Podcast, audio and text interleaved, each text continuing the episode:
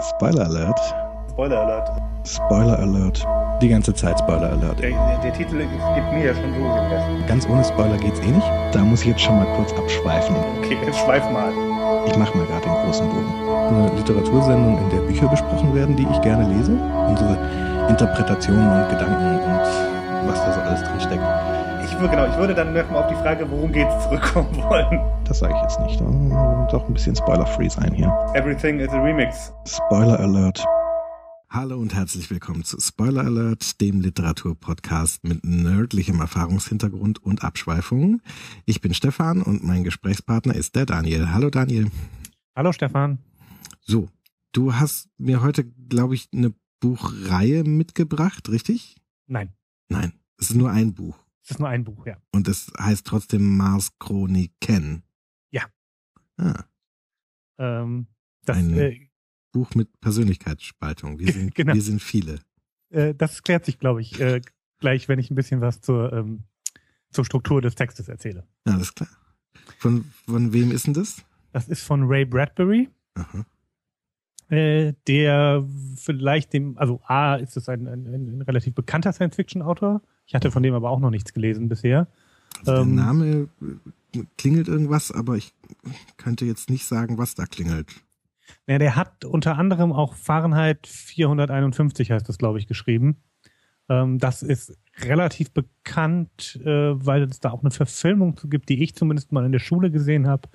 Das ist, spielt in so einer Gesellschaft, ähm, die aus, aus Gründen, an die ich mich nicht mehr erinnern kann, sind, sind Bücher quasi verwerfliches Material.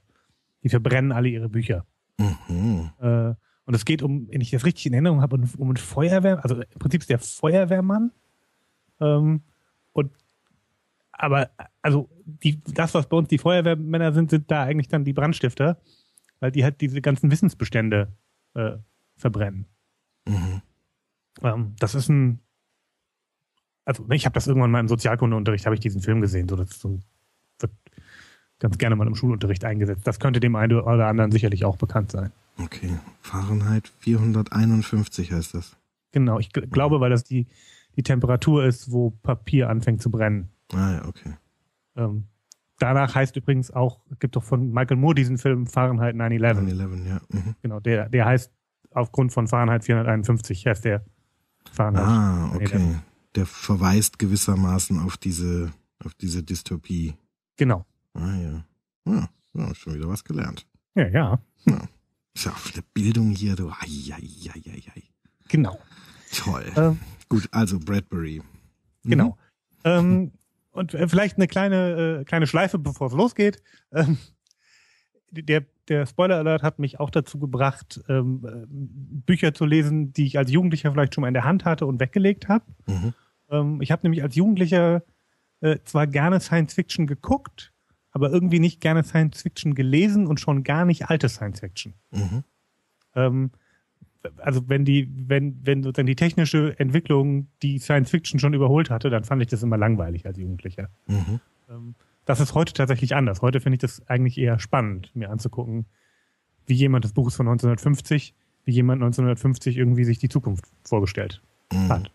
Oder, ne, mit welchen Themen der sich 1950 befasst hat. Mhm. Ähm, Da, da, da muss ich mal kurz einhaken, weil man damit was über 1950 lernen kann oder warum interessiert dich das dann? ich, also ich, ich glaube, A, weil man darüber was über 1950 lernen kann. Mhm.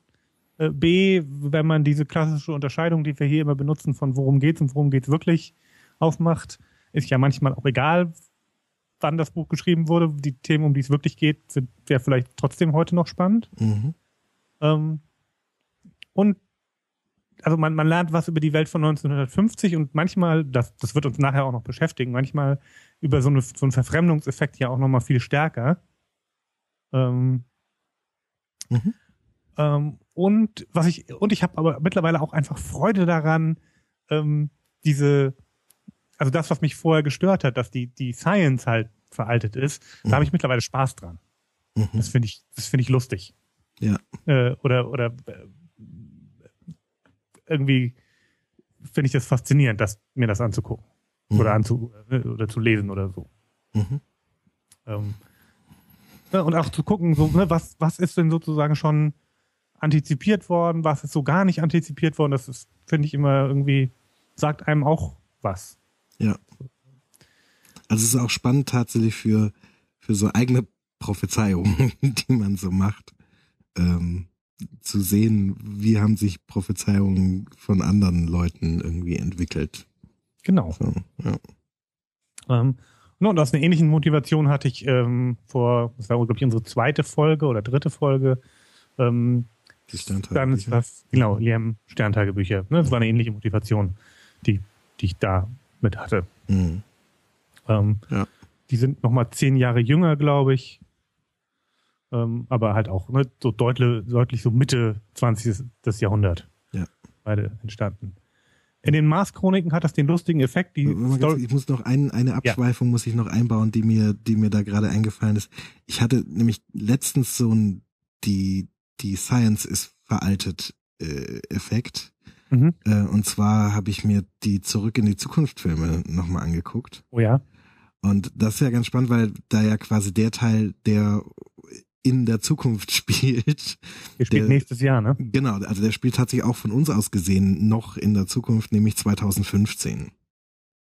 Und das ist super interessant, wie die sich 1985 vorgestellt haben, wie sich die Technologie im Jahr 2015 so entwickelt haben wird. Und das, also das ist wirklich lustig zu sehen, weil die sich halt an manchen Stellen Sachen vorgestellt haben, die immer noch Science Fiction sind. So. Mhm.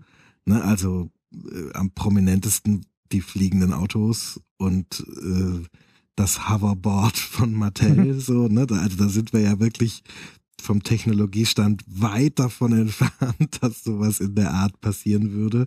Und äh, dass jedes Fahrzeug irgendwie mit einem Fusionsreaktor betrieben wird, das, äh, das ist auch noch, also Energiegewinnung ist auch noch ein ganz anderes Thema.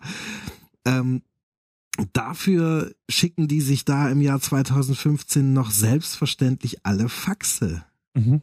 Ja, und, äh, und das Fernsehprogramm ist was, man hat zwar mehr Sender und hat auch so viele Fernseher zu Hause rumstehen, dass man mehrere Sendungen gleichzeitig gucken kann, aber trotzdem ist man quasi, also trotzdem ist das so ein Push-Medium geblieben, ja. Also es ist nicht so, dass man irgendwie Video-on-Demand-mäßig sich halt das anguckt, was man gucken will, sondern man guckt halt, was kommt und hat halt mehr Auswahl und guckt obendrein alles gleichzeitig. Mhm.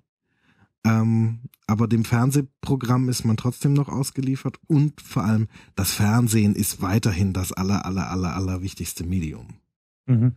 Und das finde ich äh, schon spannend. Also da lernt man, finde ich, viel über 1985. Ähm, ja, also und, und merkt auch nochmal, wie anders die Welt damals zu unserer heutigen war, weil, Ja. weil einfach so bestimmte, wie soll ich sagen, eherne Gesetze nicht mehr gelten, Mhm. von denen die sich gar nicht vorstellen könnten, konnten, dass sich das mal ändern könnte. Ja. So. Das muss man sich geben, ne? Die haben sich, konnten sich eher vorstellen, dass wir in jedem Auto einen Fusionsreaktor haben, als dass das Fernsehen nicht mehr so wichtig sein könnte. Gut, es ist natürlich auch Ja. noch wichtig, da muss ich immer aufpassen, dass ich nicht von mir auf andere schließe, aber, aber trotzdem, so, Mhm. ich, ich würde schon sagen, das Netz löst das Fernsehen äh, ab als, Ja, also, und, und als das selbst, wenn, wesentliche Medium. selbst wenn nicht, es ist irgendwie die technologische Entwicklung der letzten 10, 15 Jahre, die unser Leben am meisten verändert hat. Und zwar massiv. Und Dass die so fehlt, ist schon, schon bemerkenswert. Genau, also das äh, ist mir dann nur gerade nochmal eingefallen bei diesem Charme, den alte Science Fiction haben kann. Mhm. So, ja. Dann muss ich aber jetzt auch noch mal kurz abschweifen, Oh ja, bevor wir anfangen. Das ist ja schön, mal- dass wir inzwischen schon ab, abschweifen und zwar mehrfach, bevor wir mit dem Buch überhaupt anfangen. Hast du mal äh, Sky Captain in the World of Tomorrow gesehen? Nee, habe ich auch noch nie gehört. Grandioser Film. Ähm, der ist so, der ist so ungefähr zehn Jahre alt Ja. ähm, und ist aber gemacht wie ein Science-Fiction-Film aus den 30er oder 40er Jahren. Mm. Ähm, super geile Nummer mit so, weißt du, mit so, mit so Hochhaus großen Robotern, die ähm, ne, aus deren Augen so Laserstrahlen kommen, mit denen die ganze Städte in Schutt und Asche legen. Und äh, Jude Law spielt dann nämlich den Sky Captain und das ist sozusagen der, äh, der, der Hero, der dann die Welt retten muss. Und, und eine, eine total abgefahrene Story. Mhm. Die, die, die Schauspieler sind live, der Rest ist komplett computeranimiert, die ganzen Hintergründe. Was aber extrem geile Bilder produziert. Es gibt so unter anderem so fliegende Roboter, die so, die haben halt Metallschwingen, mit denen sie, mit denen sie fliegen. Mhm. Das ist natürlich, glaube ich, aerodynamisch totaler Quark, aber äh, egal. Sieht super cool aus. Ja. Ähm, äh, und äh, dann haben sie noch irgendwie, also die einzige Performance, die nicht live ist, ist Lawrence Olivier, den haben sie irgendwie aus einem, aus einem Film aus den 40er Jahren dann da reingeschnitten und so. Also ganz abgefahrener Film. Cool. Ja, äh, danke für den Tipp. Ja, kann ich, kann ich sehr empfehlen. Ja. So, jedenfalls. Gut, wir haben ein Buch hier. Genau. ja. Mhm. Nämlich die Mars-Chroniken oder äh, The Martian Chronicles in Englisch von Ray Bradbury. Mhm. Ähm, um auf deine Eingangsfrage zurückzukommen, wieso eigentlich Chroniken? Äh, das äh, liegt daran, dass das Buch eine etwas merkwürdige Form hat. Ähm, es ist nämlich eigentlich eher eine Kurzgeschichtensammlung. Viele der Geschichten sind auch vorher schon mal ähm, in, in Science-Fiction-Magazinen erschienen. Nicht alle, aber der Großteil. Ähm, und dann hat Ray Bradbury für, das, für die Buchfassung so manchmal nur so zwei Seiten lange Mini-Episoden geschrieben, die diese Geschichten irgendwie so aneinander reihen, dass daraus sich sowas ähnliches wie eine konsistente Handlung äh, ergibt. Okay. Also die passen schon alle irgendwie hintereinander, äh, sind aber alles eigenständige Geschichten. Mhm. Ganz manchmal ist es so, dass du, ne, dass du eine Figur hast, die du aus einer Geschichte vorher, die aus, in, der, in der vorherigen Geschichte schon mal aufgetaucht ist, ähm, aber es ist längst nicht die Regel. Mhm. Und, und dazwischen hat er dann quasi so Brückenversatzstücke geschrieben, um die irgendwie aneinander zu kleistern, diese Einzelgeschichten. Genau. Okay. So, so, so Mini-Geschichten. Und ähm, funktioniert das gut oder? Das klappt ziemlich gut eigentlich. Okay. Also erstaunlich äh, gut und gibt, also ist es jetzt auch nicht so, dass es sich, dass es ganz krasse Widersprüche zwischen den Geschichten gibt. Mhm. Ähm, und es fühlt sich auch, oder an den Stellen, an denen es die gibt, gibt es da Erklärungen für, warum das so sein kann. Mhm. Ähm, und es fühlt sich auch nicht an wie, wie irgendwie ein ja, genau. Es fühlt sich nicht an wie aneinander gekleistert, mhm. sondern eher ähm, wie eine ganz, ja, eben doch eher wie eine Chronik. Mhm. Ne? So. Ähm, das liegt auch daran, äh, dass vielleicht als zweite Vorbemerkung davon, wie dieser Text aufgebaut ist, dass man das, dass man diese Geschichten so grob in drei Episoden oder drei Phasen einteilen kann. Ähm, die beschreibe ich, würde ich jetzt kurz beschreiben und dann würde ich quasi im Worum geht's Teil immer so ein bisschen was zu den, zu den Phasen erzählen mhm. und immer exemplarisch vielleicht eine oder zwei Geschichten erzählen oder anreißen, mhm. weil ich dir jetzt ja nicht, also werde dir jetzt nicht alle Kurzgeschichten äh, runter erzählen. Ja, das ist, glaube ich, sinnvoll. Also genau. noch kurz eine Frage, diese drei Phasen, äh, hast du dir die quasi äh, ausgedacht? Also sind das sozusagen deine, ist das dein mhm. Analyseergebnis sozusagen oder, oder kommen die von ihm? Nee, das ist äh, mein, äh, mein Analyseergebnis, ähm, weil ich, also äh, eben überlegen, wie ich dir dieses Buch erzähle, habe ich mhm. beschlossen. So, man kann das irgendwie grob so in drei Phasen einteilen. Ähm, das ist echt Profikram hier, oder? Hei, hei, hei, hei. Ähm, Statt dass der Daniel mir einfach mal ein Buch runter erzählt, macht er erstmal Analyse. Gott, voll genau. geil. Ja. Mhm. Äh, in den Geschichten gibt es im, also es gibt einmal eine, eine, Stelle, da, da ist eine zeitliche Lücke. Da würde man sonst, könnte man sonst eine, äh, eine, eine Lücke aufmachen. Mhm. Wobei ich die in den Phasen würde ich die Lücke tatsächlich an eine andere Stelle setzen. Mhm. Ähm, was noch sehr charmant ist, ist übrigens, es gibt, zwei Ausgaben des Buchs, je nachdem, welche, welche ihr lest, ähm, spielen die Geschichten entweder 1999 oder fangen 1999 an. Also weil es 50 Jahre in der Zukunft vom ersten Erscheinungsdatum ist. Ähm, oder es gibt noch eine Ausgabe, da haben sie es dann nochmal 30 Jahre in die Zukunft verlegt, da spielt es dann so 2030. Mhm. Ähm, ich glaube, um Warum? Ich glaube, um genau diesen Effekt zu verhindern, dass man es halt also ich fand das eigentlich, mir hat es jetzt Spaß gemacht, ne, Geschichten zu lesen, die, die laut Datum vor 16 Jahren spielen, aber irgendwie in der Zukunft stattfinden sollen. Mhm. Und ich glaube, genau diese Verwirrung zu lösen, haben sie es einfach nochmal eine Weile, äh, Weile in die Zukunft geschoben. Mhm. Also das habe ich auch nur bei schätze ich ja nicht. Also das, kann ich ja ich nicht gut heißen, sowas. Bei, bei Wikipedia gelesen und ich, also ich habe meine Ausgabe ist neu, ich habe das neu gekauft vor ein paar Monaten. Mhm. Ähm, und ich habe auch die, die Originaljahreszahlen drin. Okay. Da spielen sie tatsächlich ab, ab, also zwischen 1999 und 2030, glaube ich. Mhm. Hm. Ja. Aber nur falls ihr euch jetzt wundert und denkt, so bei mir im Buch ist das aber anders. Ja, ja, ist äh, tatsächlich auch ein guter Hinweis. Aber doof finde ich das trotzdem. Also, weil, mhm. ne, also um, um jetzt tatsächlich Verwirrung zu verhindern, ähm, könnte man ja einfach ein Vorwort schreiben und irgendwie sagen, hier passt mal auf, das ist 1950 geschrieben, wundert also euch nicht, wenn hier irgendwie Science Fiction von vor 16 Jahren erzählt mhm. wird. Mhm. Und dann ist das Thema ja gegessen. Also, und ich finde solche, solche eigenmächtigen Veränderungen von Texten durch, durch Verlagshäuser, ich finde, das geht nicht ich, es, es könnte durchaus sein, dass das Ray Bradbury noch selber gemacht hat. Der ist vor, also er ist, glaube ich, Ende des 20. oder sogar Anfang des 21. Jahrhunderts erst gestorben. Mhm. Ähm, okay. Lass mich mal. Na gut, wenn er es gemacht hat, soll es mal erlaubt sein. 2012 ist er gestorben. 2012. Ja. Okay. Genau, aber es ist trotzdem irgendwie merkwürdig, insbesondere, weil wenn du die Stories nee, nee das, hat, das hat damit gar nichts zu tun. Ich wollte gerade argumentieren, dass man halt merkt, dass die von 1950 sind, aber das hat ja nichts damit zu tun, wann sie spielen. Ja, stimmt. Ja, okay, also wenn er das selber unternommen hat, dann will ich mal nicht so sein, aber äh, aber auch dann, ich meine, wie blöd hält man denn die Leser? Vorwort davor und fertig. Ja. ja. Egal. Gut, also drei Phasen. Genau. Ähm, ganz grob äh, würde ich die mal, äh, die erste Phase würde ich Expeditionen benennen. Mhm. Äh, die zweite Phase Besiedlung. Mhm. Ähm, und die dritte Phase Krieg auf der Erde. Mhm. So, das ist, dass man so ungefähr eine Idee hat. Und dann würde ich jetzt eben so Stück für Stück versuchen, dir jeweils zu den einzelnen Phasen was zu erzählen. Mhm.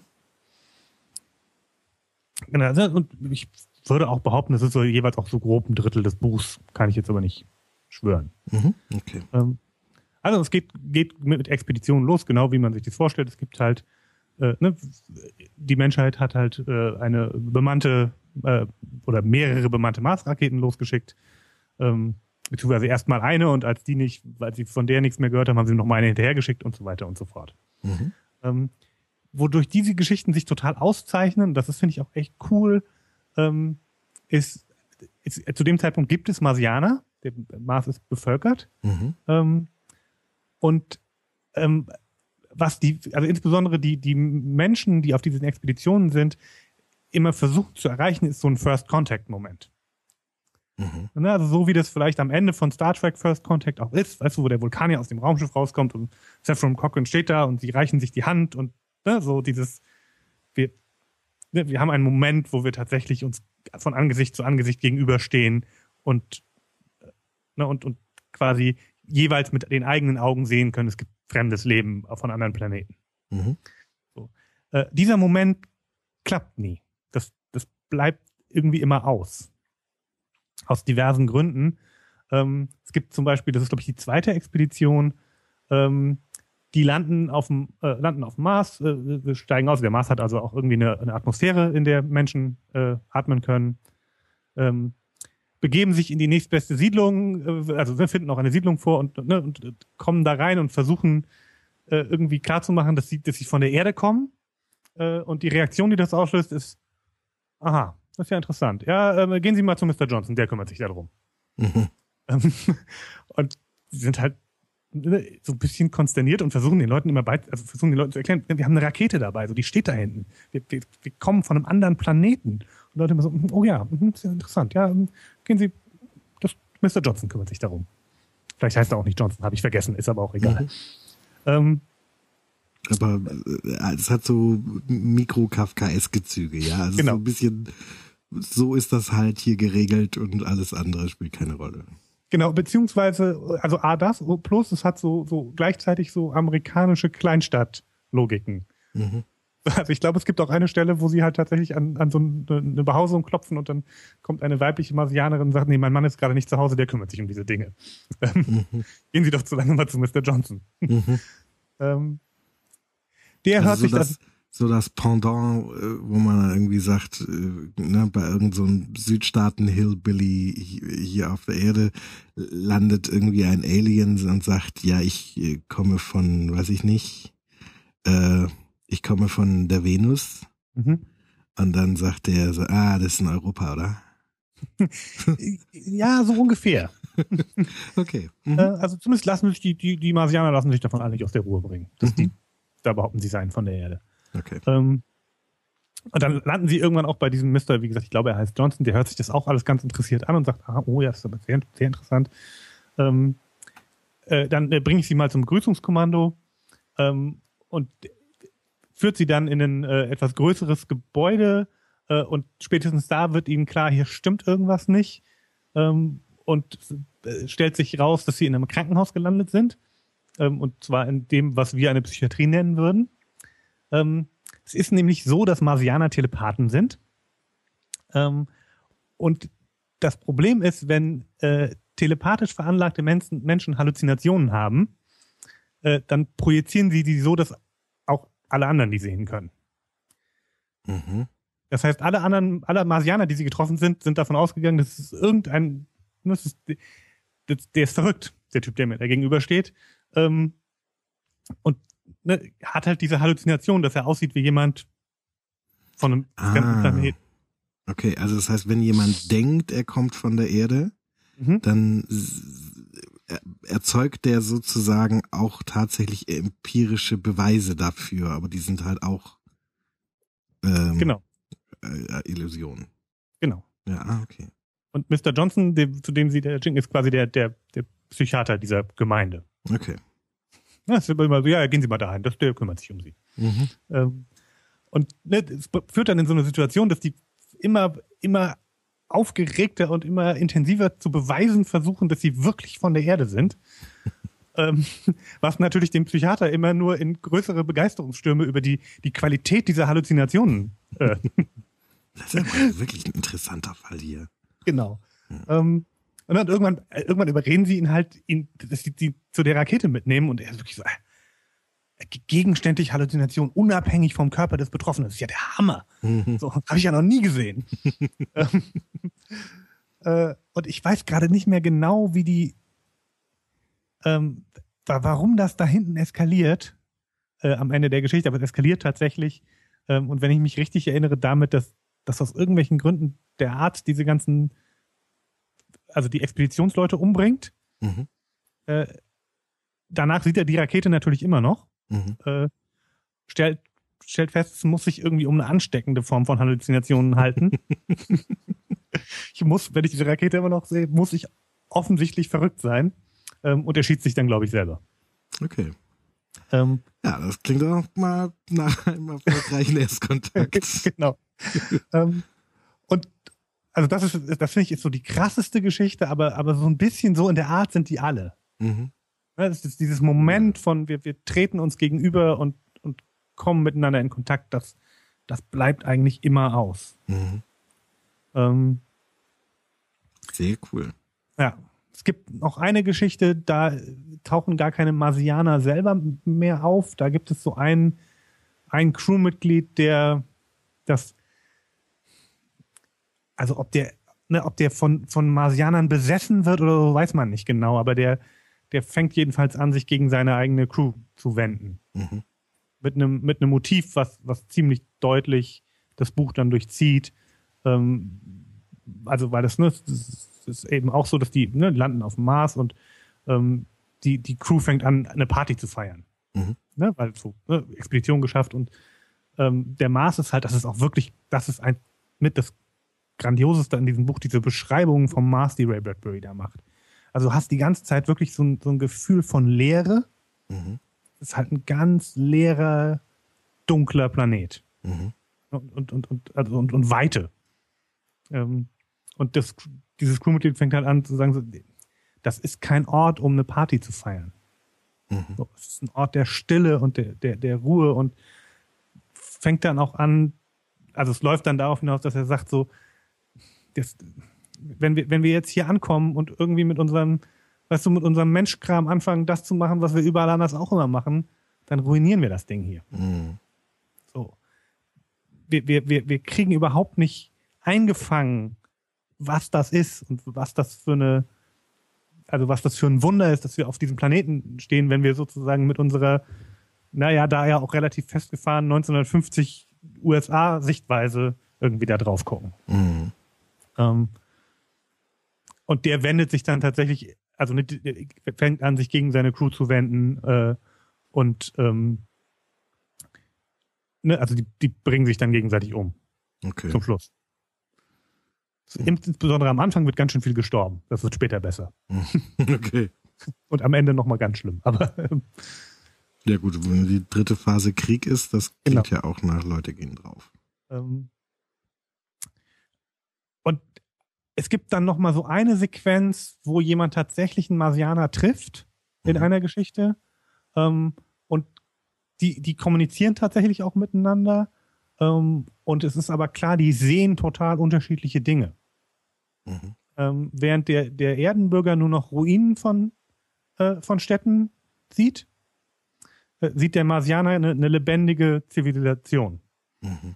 Und es ist nicht ganz klar, also, du, vielleicht leben die Marsianer in einer anderen, quasi in einem anderen Dimensionszusammenhang als wir und ne, bewohnen quasi den gleichen Raum, aber äh, nicht so, dass wir die tatsächlich ihn physisch teilen. Mhm. Oder ist es sowas, was bei Star Trek dann eine temporale Verzerrung mhm. wäre?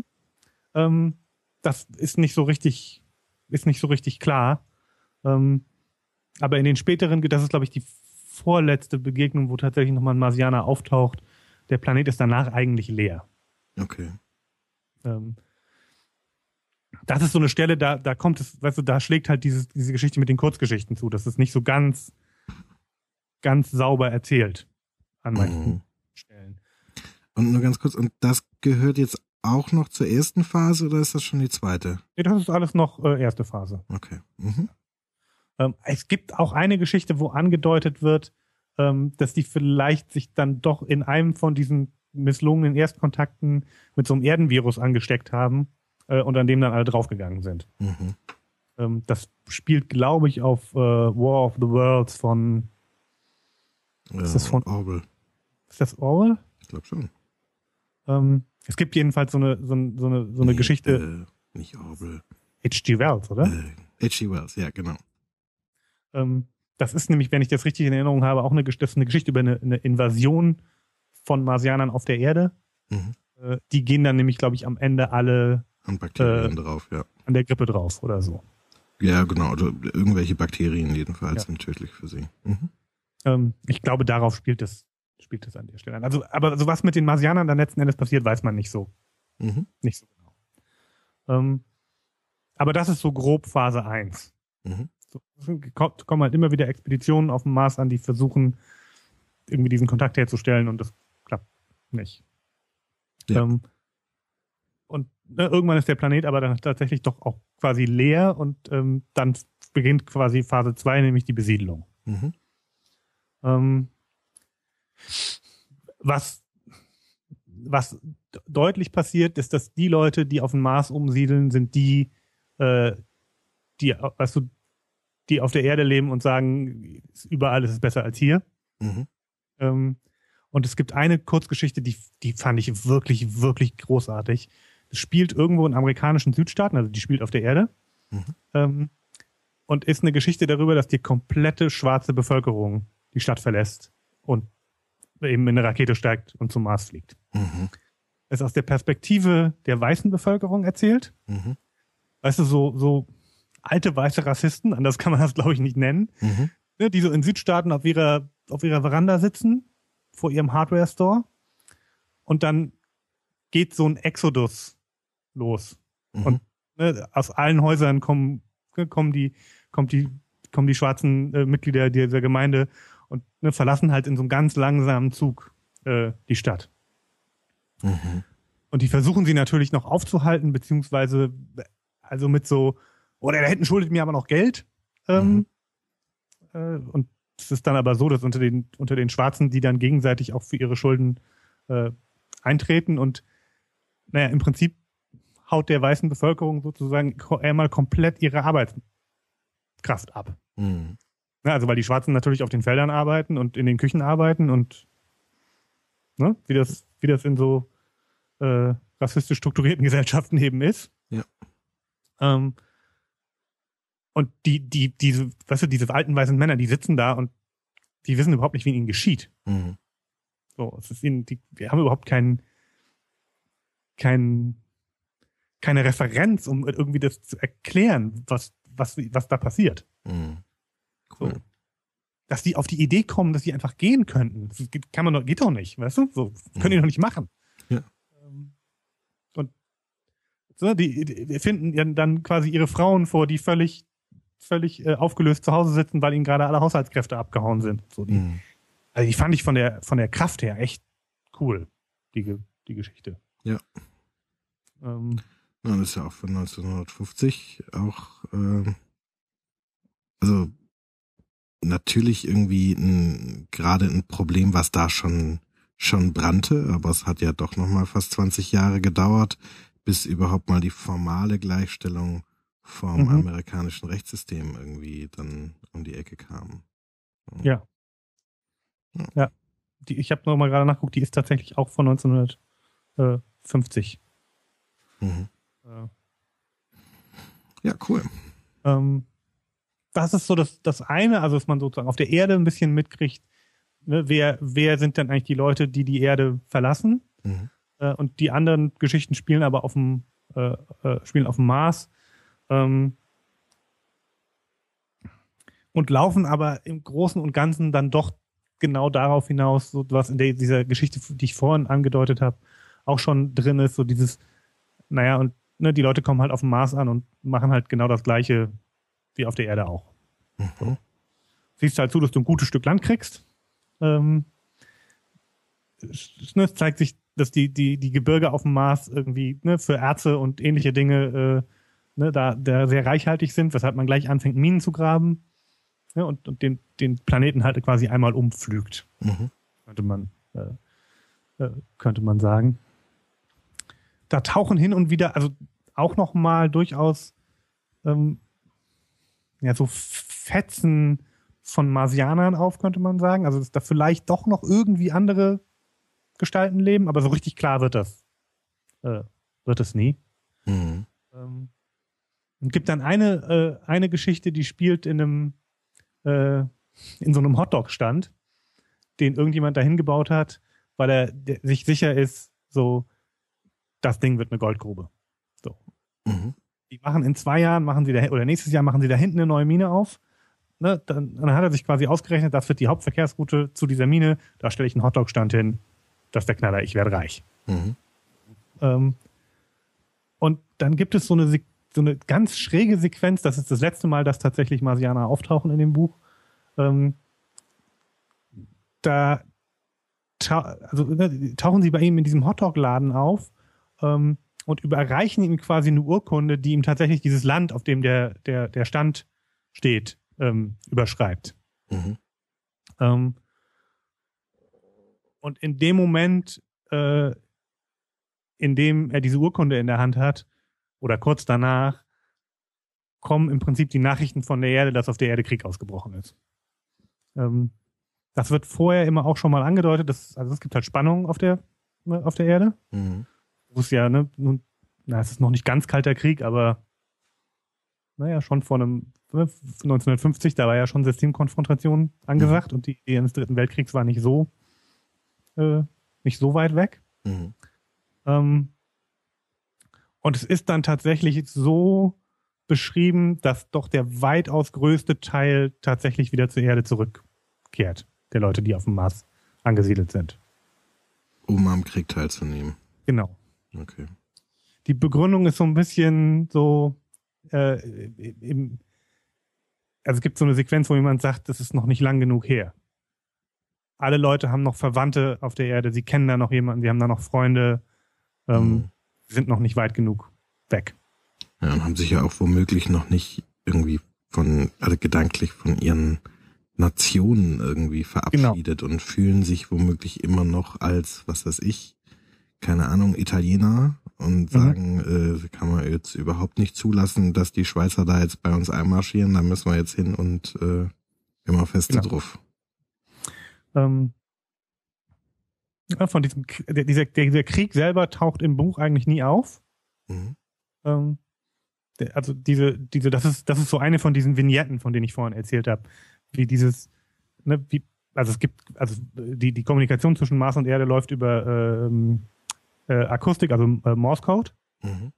Ähm, und eine von diesen Vignetten ist halt, dass plötzlich ähm, quasi jede, jede Empfangsstation auf dem Mars anfängt, so ein Come-Home-Signal zu senden. Mhm. So, das ist so die Stelle zwischen der zweiten und der dritten Phase, Okay. würde ich sagen. Und das ist nur, das ist nur so eine Zwei-Seiten-Geschichte, glaube ich. Aber das, das Bild ist irgendwie total stark äh, da drin. Mhm. Ähm, ich Ja, lasse jetzt natürlich. Hm? Hm? Ist es auch. Also. Mhm. Ähm, ich lasse jetzt natürlich zwischendurch diverseste Geschichten weg, ne? So, Ja. Äh, mach immer nur so, so kleine, äh, kleine Schlenker. Ähm, genau, dann beginnt im Prinzip die, die dritte Phase. Äh, der Mars ist eigentlich fast leer. Ähm, es gibt nur, also eigentlich sind nur Leute übrig geblieben, weißt du, die gerade irgendwie für, für zwei Wochen in den Bergen waren oder so. Mhm. Ähm, Also ein paar sind gestrandet sozusagen. Genau. Mhm. Das ist einmal, äh, einmal relativ humor, also einmal ist es eher humoristisch äh, äh, umgesetzt. Ähm, in so einer Sequenz, dass, dass äh, jemand ne, alleine halt in dann so einer verlassenen Siedlung lebt äh, und irgendwann klingelt sein Telefon. Und er ist völlig, ne, völlig baff und stellt halt fest, dass irgendjemand anders, der halt auch alleine in so einer gestrandeten Stadt äh, sitzt, einfach mal probiert hat, weißt du, so hat quasi das Telefonbuch durchtelefoniert, um zu gucken, ob irgendwo noch jemand anders Mhm. äh, ist. Ähm, und erstmal ist er ganz erleichtert, weil das ist auch eine, also es ist ein, äh, die Geschichte ist aus der Perspektive Perspektive eines Mannes erzählt. Es ist eine Frau und er, er denkt sich, ach cool, so, ne, dann vielleicht ne, bin ich dann doch nicht mehr alleinstehend und fährt dann dahin und äh, stellt fest, dass ihm diese Frau ganz fürchterlich auf die Nerven geht. äh, und dass er die überhaupt nicht aushält äh, und haut dann am Ende auch wieder ab. Okay. Und beschließt, alleine ist doch besser. Äh, als mit dir hier. Das, ist, okay. das geht gar nicht. Crazy. Ja, Äh, okay. Mhm. es gibt eine zweite Geschichte, in der ähm, die spielt dann also deutlich, also da ist dann dieser dieser Zeitgap, da, die spielt dann noch mal 30 Jahre weiter in der Zukunft, Mhm. ähm, wo dann nicht, das ist glaube ich eine Rakete, die zum Saturn geflogen ist, die kommt quasi auf ihrem Rückweg auf dem Mars vorbei Mhm. Ähm, und trifft dann da auch auf jemand, auf einen von diesen gestrandeten Bürgern, der da mit seiner Familie irgendwie äh, lebt und das ist so eine Geschichte, die Crewmitglieder merken so irgendwie, irgendwie diese Familie, also der Typ ist irgendwie eigentlich ganz normal, aber diese Familie ist echt komisch. Die sind irgendwie echt merkwürdig. Ähm, und es stellt sich dann halt raus, dass es sind, sind, äh, im Prinzip Roboter. Also seine Familie ist schon seit 30 Jahren tot und er hat halt, hat sie halt als Roboter nachgebaut, um so, ein, ne, so, eine, so eine gleichbleibende Idylle äh, zu bauen. Das habe ich nicht verstanden. Also Moment. Die, diese Saturn-Rakete, also einer von denen ist echt sozusagen. Sind, Also diese Saturn-Rakete kommt quasi, landet auf dem Mars ja. und trifft da auf eine Familie. okay, ach so. Mhm. Ähm, und das ist so eine Stelle, da, da taucht eine Figur eine, aus einer vorherigen Geschichte nochmal auf. Der, der Captain der Saturn-Rakete und dieser, dieser Typ, auf den sie da treffen, die waren beide zusammen auf einer von den vorherigen Mars-Missionen. Okay. Und dieser Typ ist echt und der Rest seiner Familie ist quasi durch so Replikanten ersetzt. Genau. Ne, Die halt auch so ein ganz, so eine ganz heile Welt nachspielen. Äh, Okay, aber das, also nur nochmal, ich, sonst, sonst bin ich nicht durch. Also die heile Welt wird quasi von diesem einen Marsbewohner inszeniert. genau. Und die Saturn-Rückkehrer ähm, schnallen das dann irgendwann. Genau. Okay. Und sind die denn drüber informiert, was in der Zwischenzeit alles so passiert ist, oder waren die komplett isoliert während ihrer Saturn-Mission? Nee, ich, soweit ich was in Erinnerung habe, wissen die, also die wissen, was auf der Erde passiert ist, zumindest. Okay. Mhm. Ähm, Und tobt zu dem Zeitpunkt der Krieg noch, oder ist das da alles durch? das ist alles eigentlich durch. Ähm, verdeutlicht an einer, an einer, äh, auch wieder einer Kurzgeschichte, die ich auch großartig fand. Die, die spielt in einem, in so einem vollautomatisierten Haus. Mhm. Weißt du, so äh, morgens um acht äh, werden irgendwie zwei Toastbrote in den Toaster reingesteckt ähm, und irgendwie ne, zwei Spiegeleier automatisch gebraten und der Kaffee gekocht und so und das Radio geht an und so weiter. Äh, und in diesem Haus lebt aber niemand mehr. Mhm. So, weil die, ne, tatsächlich ist ein Atomkrieg gewesen und die Bevölkerung ist bis auf ganz wenige Ausnahmen einfach komplett ausgestorben. Der Mhm. Planet ist hin. Ähm, und dieses Haus lebt aber quasi weiter. Cool. Ähm, beziehungsweise, also ne, die, die Geschichte geht, geht dann genau darum, dass dann dieses Haus irgendwann anfängt in sich zusammenzufallen, weil dann doch irgendwo eine Leitung durchbrennt und ein Feuer ausbricht und und es ist aber, also auch die ist extrem cool beschrieben, weil so, ne, ist halt alles quasi fertig programmiert, so um, weißt du, um, um sieben gehen die Kinderlieder an, mit denen die Kinder ins Bett gehen, um acht äh, geht irgendwie die klassische Sinfonie los, die man irgendwie abends noch zum Einschlafen gerne, äh, gerne hört. Mhm. Um elf gehen die Lichter aus und ne, dieses Haus steht da und, und, und macht einfach immer weiter, obwohl schon lange niemand mehr da ist, der da drin lebt. Mhm.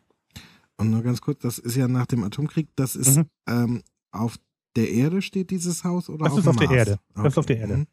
Ja, eine, eine von den Geschichten, die auf der, der Erde spielt. Also da geht er quasi dann mal so dem, was bleibt denn dann noch, äh, noch übrig Mhm. äh, nach. Ähm, dann bin ich im Prinzip auch schon bei der letzten Geschichte angekommen. Mhm. Ähm, die letzte Geschichte ist dann nämlich, dass es eben doch äh, durchaus ein paar Überlebende gibt, äh, die sich dann eben wieder auf zum Mars machen.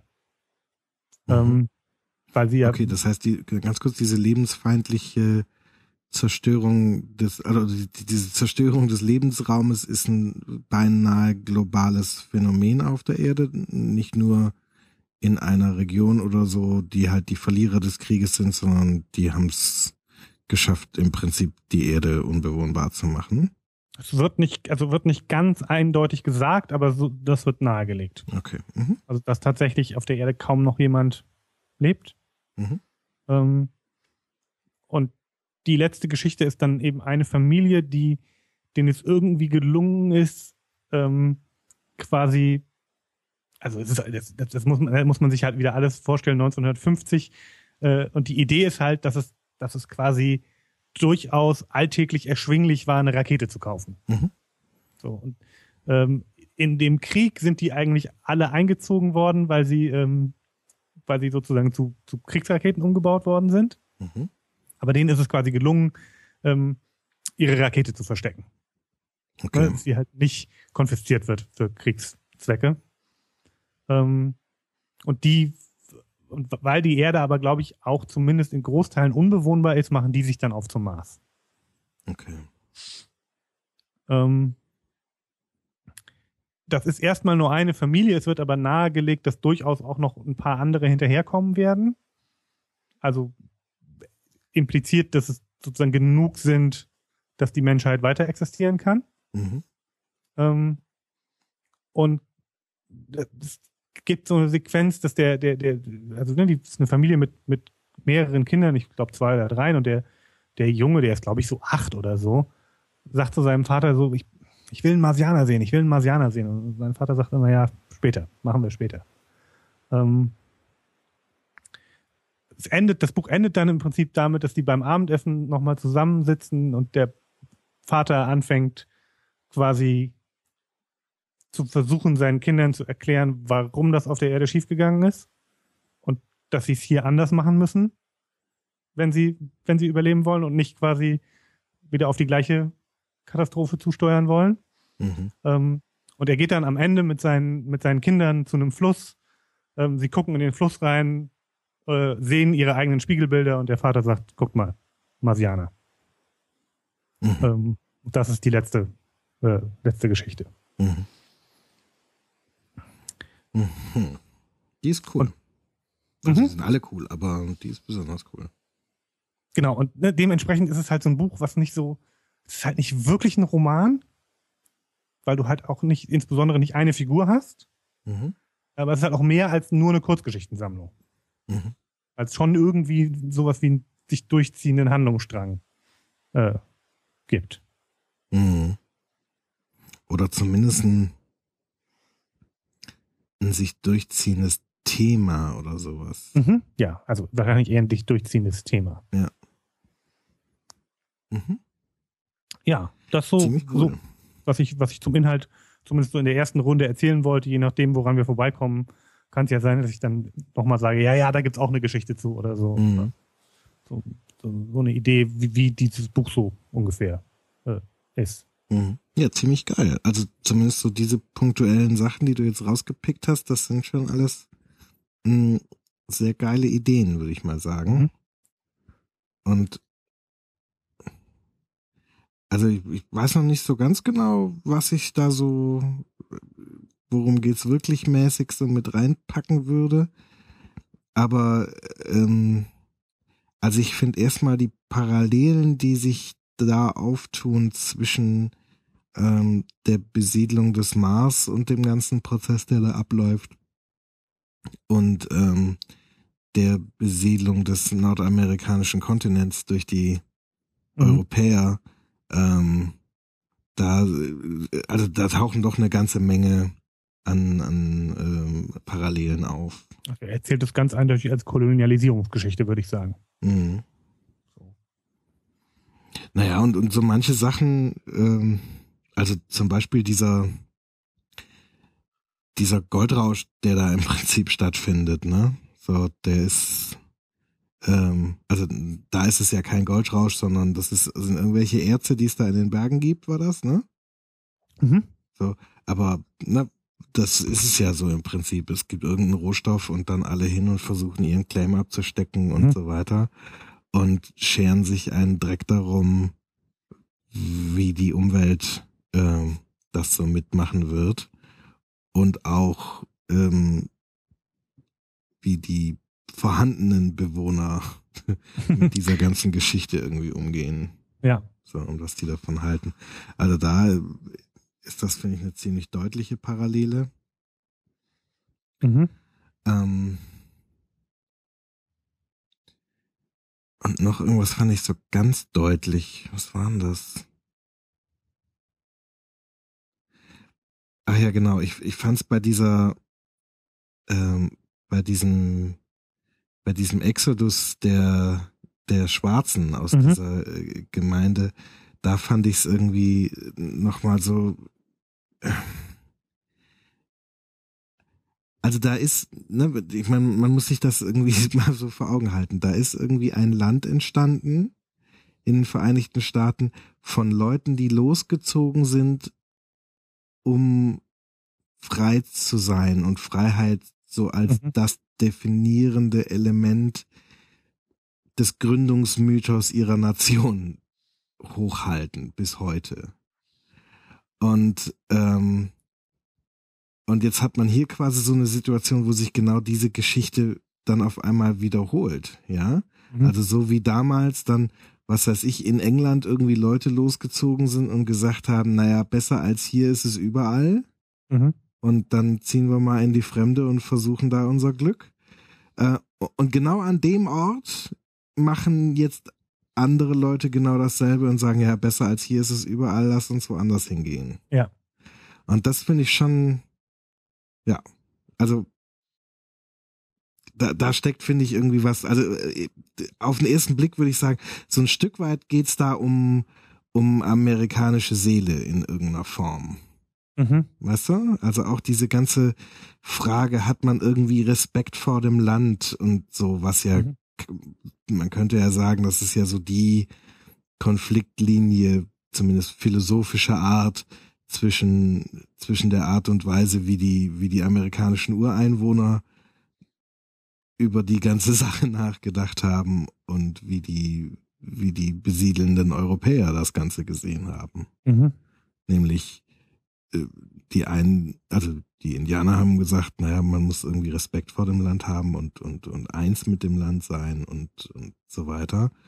Und die Europäer haben gesagt, so, naja, man besitzt das Land halt und macht es mhm. sich untertan und beutet es aus. Und zerstört es dabei womöglich auch. So, ja. und, und ich finde, das zieht sich hier so durch. Mhm.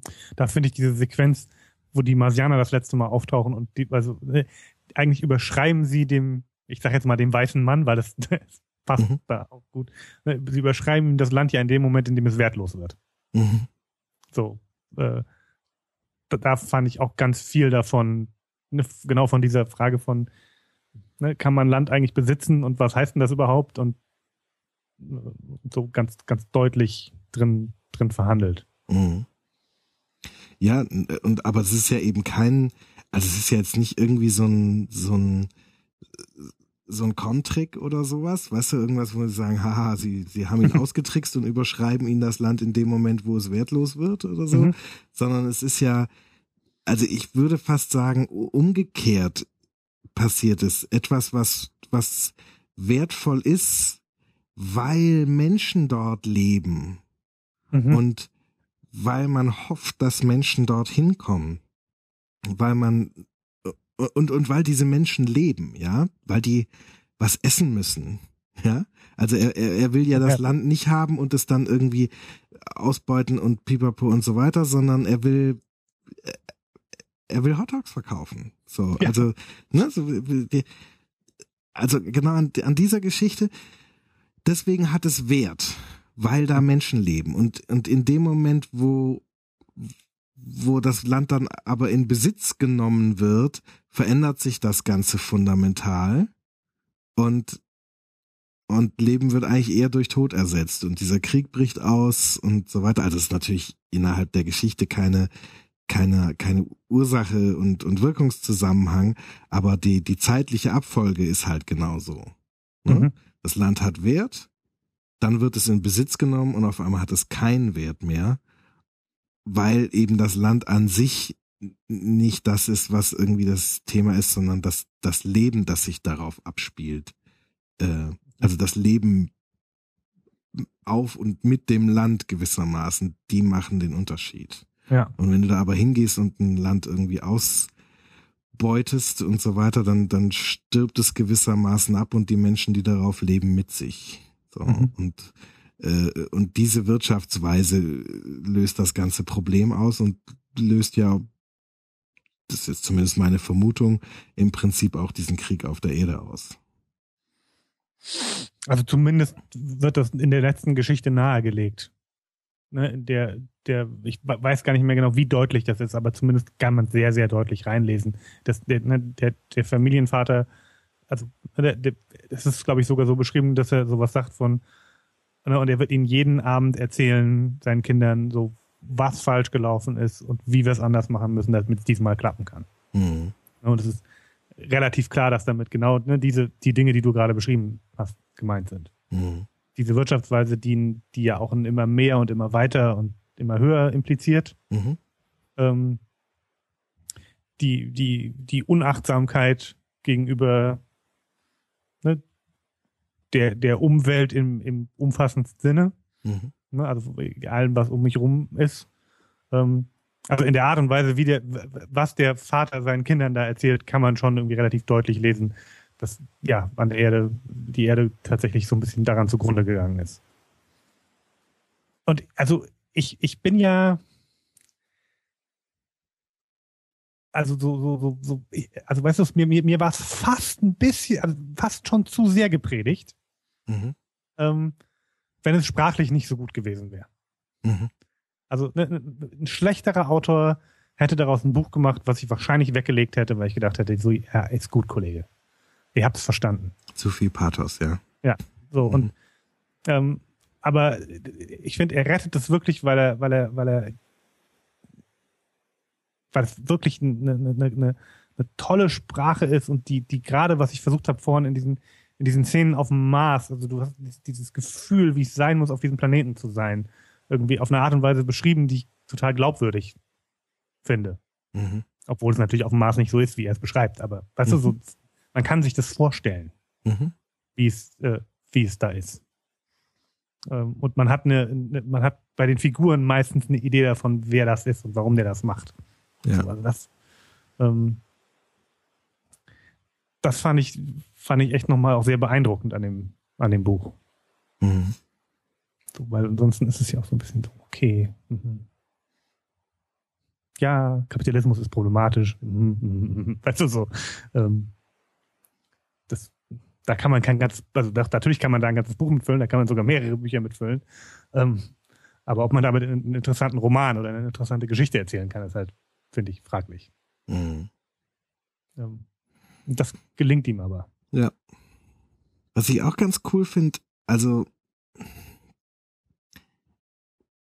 es ist ja, also es fühlt sich so ein bisschen an, als sei da so, ein, so eine Kreisbewegung irgendwie drin. Also das ist natürlich insofern Quatsch, als dass die Erde ähm, dann ja leer ist irgendwann.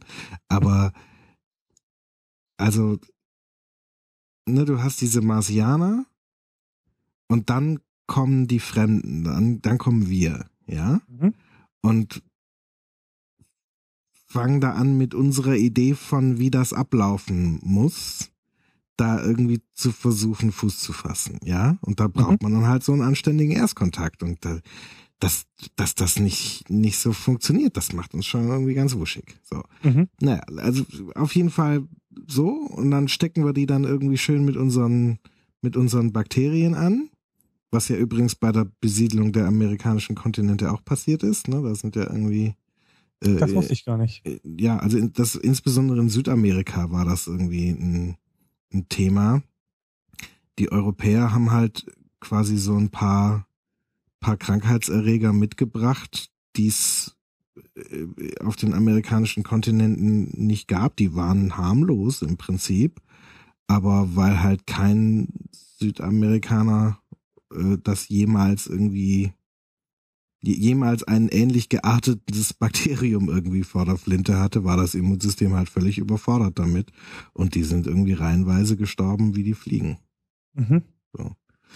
Naja, also auf jeden Fall, so machen wir das hier also auch. Ne? Dann rotten wir die Marsianer irgendwie mit unserer Grippe aus äh, und fangen dann an, das Ganze irgendwie schön zu besiedeln äh, und, und auszubeuten etc. Und dann irgendwann müssen wir zurück ins alte Europa sozusagen, um den, ähm, um da Krieg zu führen. Mhm. Was ja auch ganz gut passt, ne, wenn man sich das so anguckt. Äh, das, also eigentlich kann man sagen, kurz nachdem die, die Vereinigten Staaten ihren Bürgerkrieg hinter sich gebracht haben, ähm, hieß es erstmal, zweimal hintereinander irgendwie zurück in die alte Heimat und äh, da beim Krieg helfen. Mhm, stimmt. So. Gut, für die, für die deutschen Siedler in und italienischen Siedler in, in, äh, in Vereinigten Staaten war es dann eher äh, gegen die alte Heimat Krieg führen. Aber egal. Ähm, so. Und und dann passiert hier jetzt aber irgendwas in den Mars-Chroniken, dass dann quasi die, wie soll man das sagen? Also es ist eine, eine skurrile Variante von dem Going Native Meme, aber es, es passt trotzdem irgendwie ganz gut, weil man dann zu den Marsianern wird.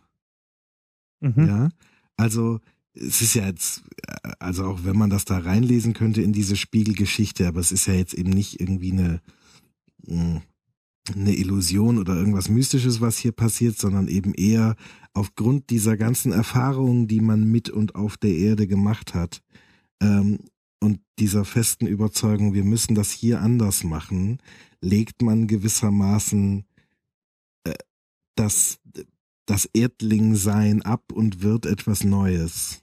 Ja, mhm. und, und wird jetzt eben, weil die neue Heimat ist nun mal der Mars und man äh, äh denkt, also und verändert sich auch im Kopf. Man wohnt jetzt nicht nur woanders, sondern man wird auch jemand anders.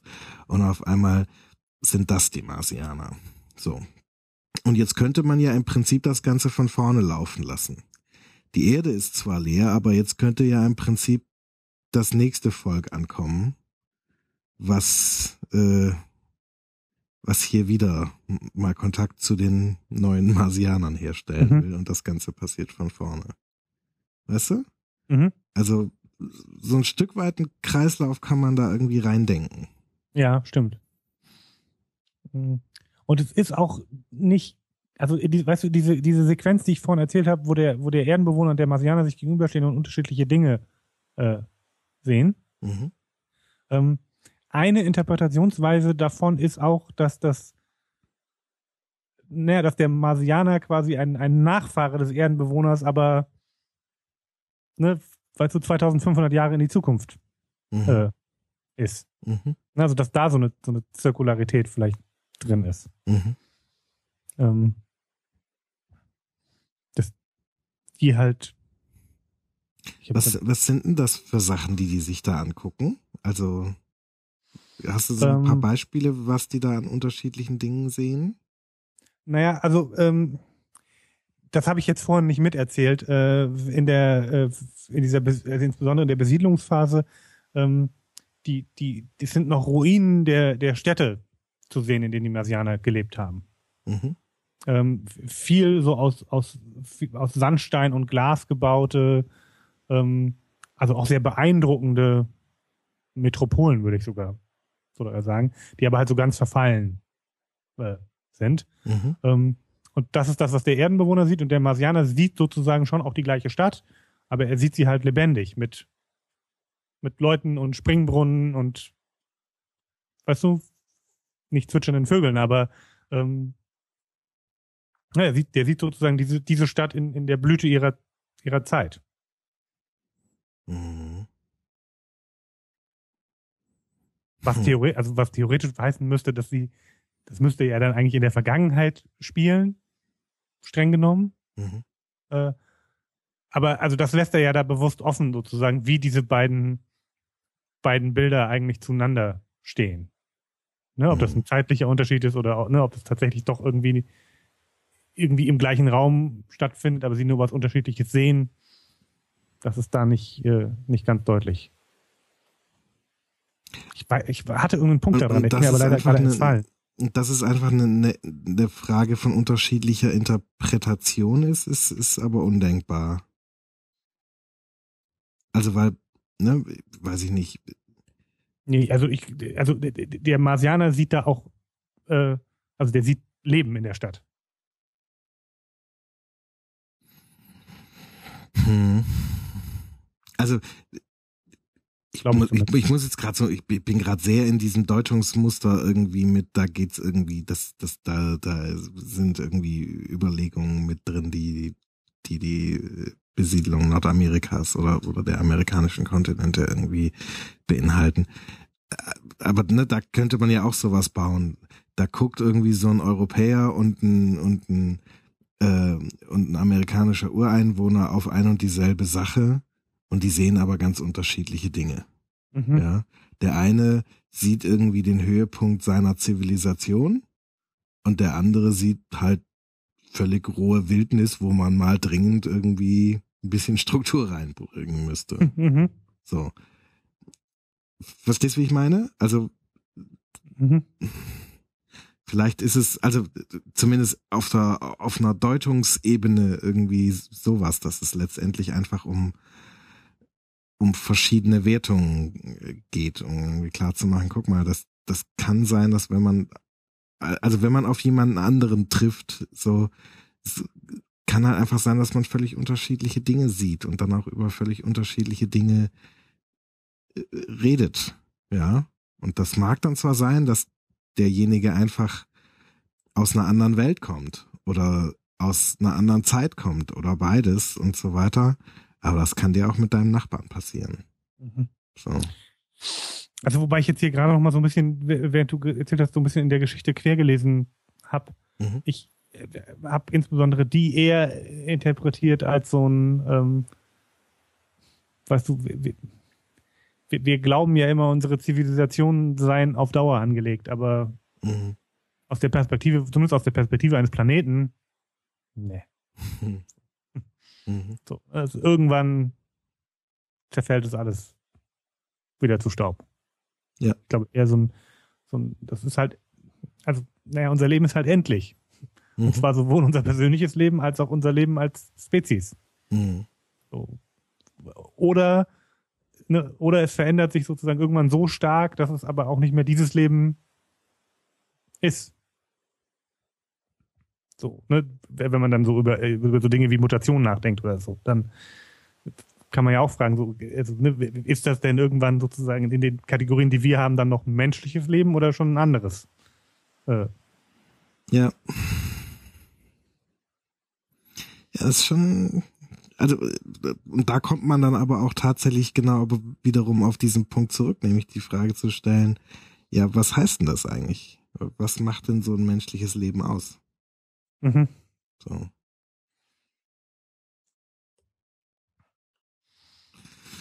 Hm. Hm. Ich überlege gerade, ob er darauf eine Antwort gibt, aber ich glaube nicht.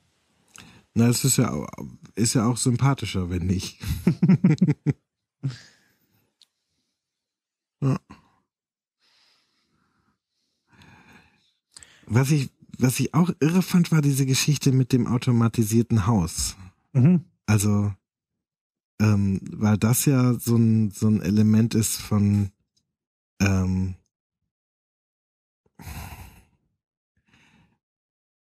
also insbesondere fand ich spannend so, okay, dann, dann gehen da abends automatisch irgendwie die Schlaflieder für die Kinder an. Mhm. So. Und das ist ja schon sowas.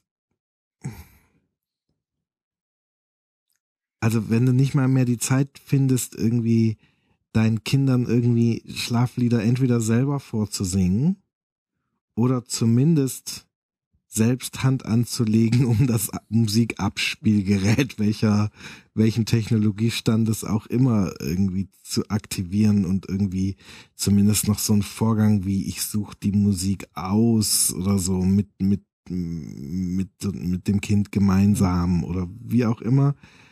So, wenn das so ein automatisierter Akt ist, dann ist da ja eigentlich schon längst jede Menschlichkeit raus. So. Also es könnte sein, dass wir der Geschichte gerade un, äh, unrecht tun. Ich bin mir gar nicht, gar nicht ganz sicher, ob diese Sequenz mit dem Schlaflied wirklich drin ist oder ob ich mir die gerade dazu gedacht habe. Ja, aber wenn, dann hast du sie dir ganz hervorragend dazu gedacht. weil ich finde, dass das nämlich, also das könnte ich mir gut als so eine Worum geht's wirklich Ebene für diese Geschichte mit dem automatisierten Haus irgendwie vorstellen. Weil was da passiert, ist, dass gewissermaßen eigentlich menschliches, menschliches Wirken durch Technologie ersetzt wird. Und mhm. die Geschichte übertreibt dann quasi so stark, dass am Ende gar keine Menschen mehr da sind und das Haus funktioniert trotzdem noch. Was ich an der Geschichte so gruselig fand, war, das war die, die ich am ehesten, ähm, also wo sozusagen am wenigsten auffiel, äh, dass die, dass die so alt ist. Mhm. Also, weil das fand ich an unserer Wirklichkeit tatsächlich schon wieder relativ nah dran. Mhm. Ähm, und es, ich glaube, es gibt auch so eine Sequenz, wo, wo das, das Haus quasi, quasi einmal fragt, ich glaube, welches, welche Musik es spielen soll oder irgendwas in der Art. Ähm, und weil aber keine Antwort kommt, es gibt quasi eine Default-Lösung. Mhm. Wenn keine Antwort kommt, dann spiele ich halt, äh, spiele ich halt das. Und, ähm, und naja, also, ne, es gibt ja genug Gerede über Smart Homes und also Dinge, ne? Und dass du dein, ne, dein, dein, deiner Kaffeemaschine eine SMS schicken kannst, SMS ist wahrscheinlich auch schon völlig veraltet, ähm, dass sie anfängt, den Kaffee zu machen, während du noch auf dem Weg äh, bist. Mhm. Und dann ist es auch nur noch ein Schritt weiter, oder also das gibt's ja alles schon längst, dass, ne, dass du das automatisierst. So, ja. das, so, wir sind noch in, noch in einer Situation, wo wir zumindest in der Regel ähm, den Kaffee noch selber reintun müssen. Ähm, aber ne, genau, da ist, da ist dann das ist ja was, was, was, was in unserer Gesellschaft gerade durchaus relativ stark passiert, dass ne, so viele von diesen Alltagsroutinen so, so automatisiert und, und auch auf Dauer gestellt werden dadurch. Ja. Ja. Ja, und, und also, ne, also ich meine, nicht, dass ich dir das jetzt unterstellen will, aber du hast, du sagst doch manchmal so einen Satz, so, ne, wenn ich irgendwie weiß, dass ich eine bestimmte Aufgabe äh, deutlich mehrfach erledigen muss, dann gucke ich mal, ob ich sie automatisiert kriege. Ja, zumindest eine triviale Aufgabe. Ja, ja. ja also ne, ich glaube, das ist genau der Unterschied zwischen trivialen und nicht trivialen Aufgaben. Mhm. Ähm, aber, aber genau das fand ich, fand ich an der Geschichte wirklich so, so, ähm, so spooky, also ne, äh, gruselig. Mhm. Weil ich die, die fand ich, da fand ich eigentlich ziemlich nah an unserer Wirklichkeit dran. Mhm. So, und, und genau mit so einer Frage von, also in dem Haus passiert ja noch ganz viel. Äh, es ist aber definitiv kein, kein Leben mehr. Mhm. Ähm, und das Haus funktioniert aber ja total gut, ohne dass da Leben drin ist. Mhm. Also scheint das Leben auch nicht wirklich nötig zu sein für dieses Haus. Ja. Yeah. So, und dann, dann, also in dem Moment ist doch was falsch. ja, genau. Also das, genau, das ist der Punkt, auf den ich raus wollte. Also in, insbesondere, wenn dann irgendwie äh, quasi die, die, na, das Toast machen ist jetzt natürlich keine, keine menschliche Funktion an sich, aber ich sag mal.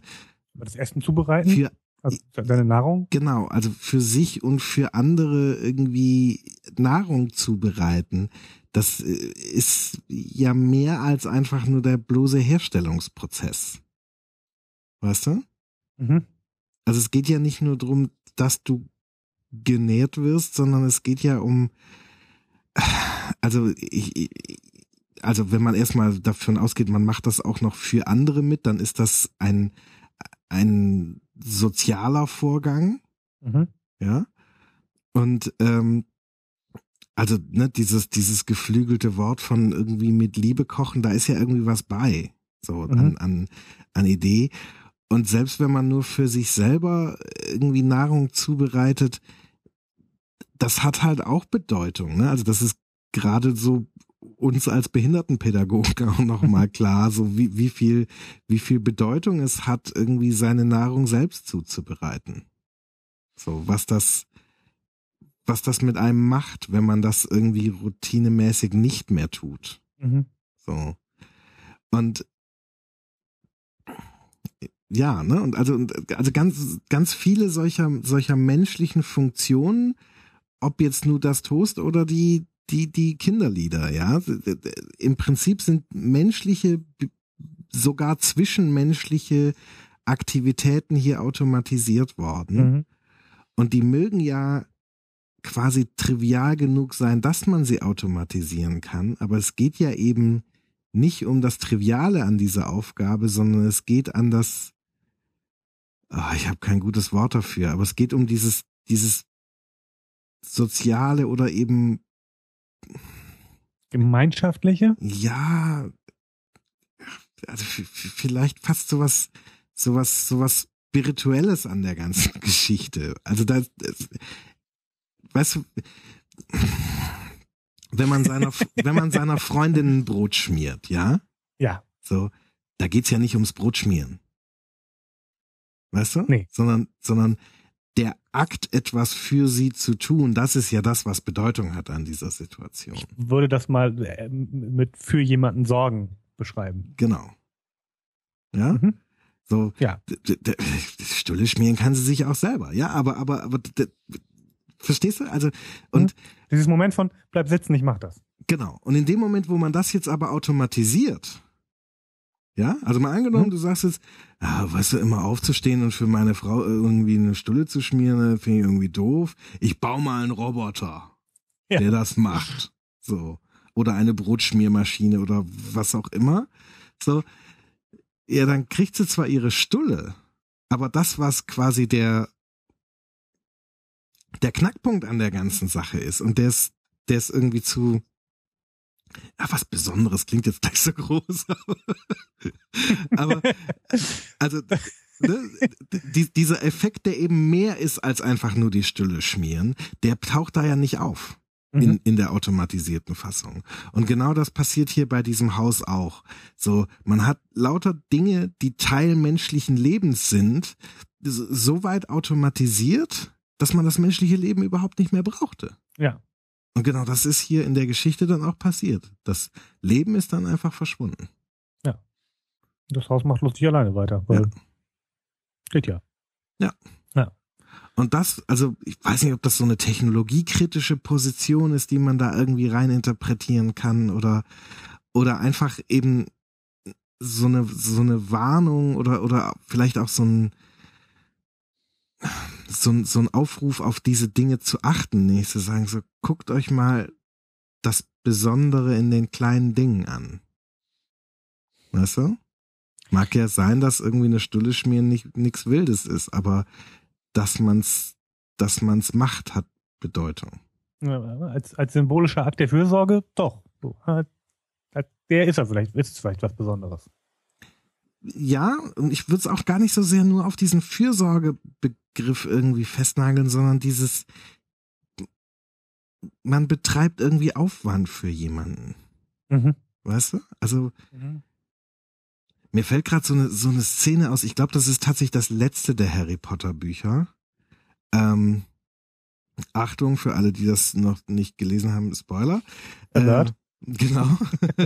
ähm, also als, als Dobby stirbt, ähm, Mhm. Zum letzten.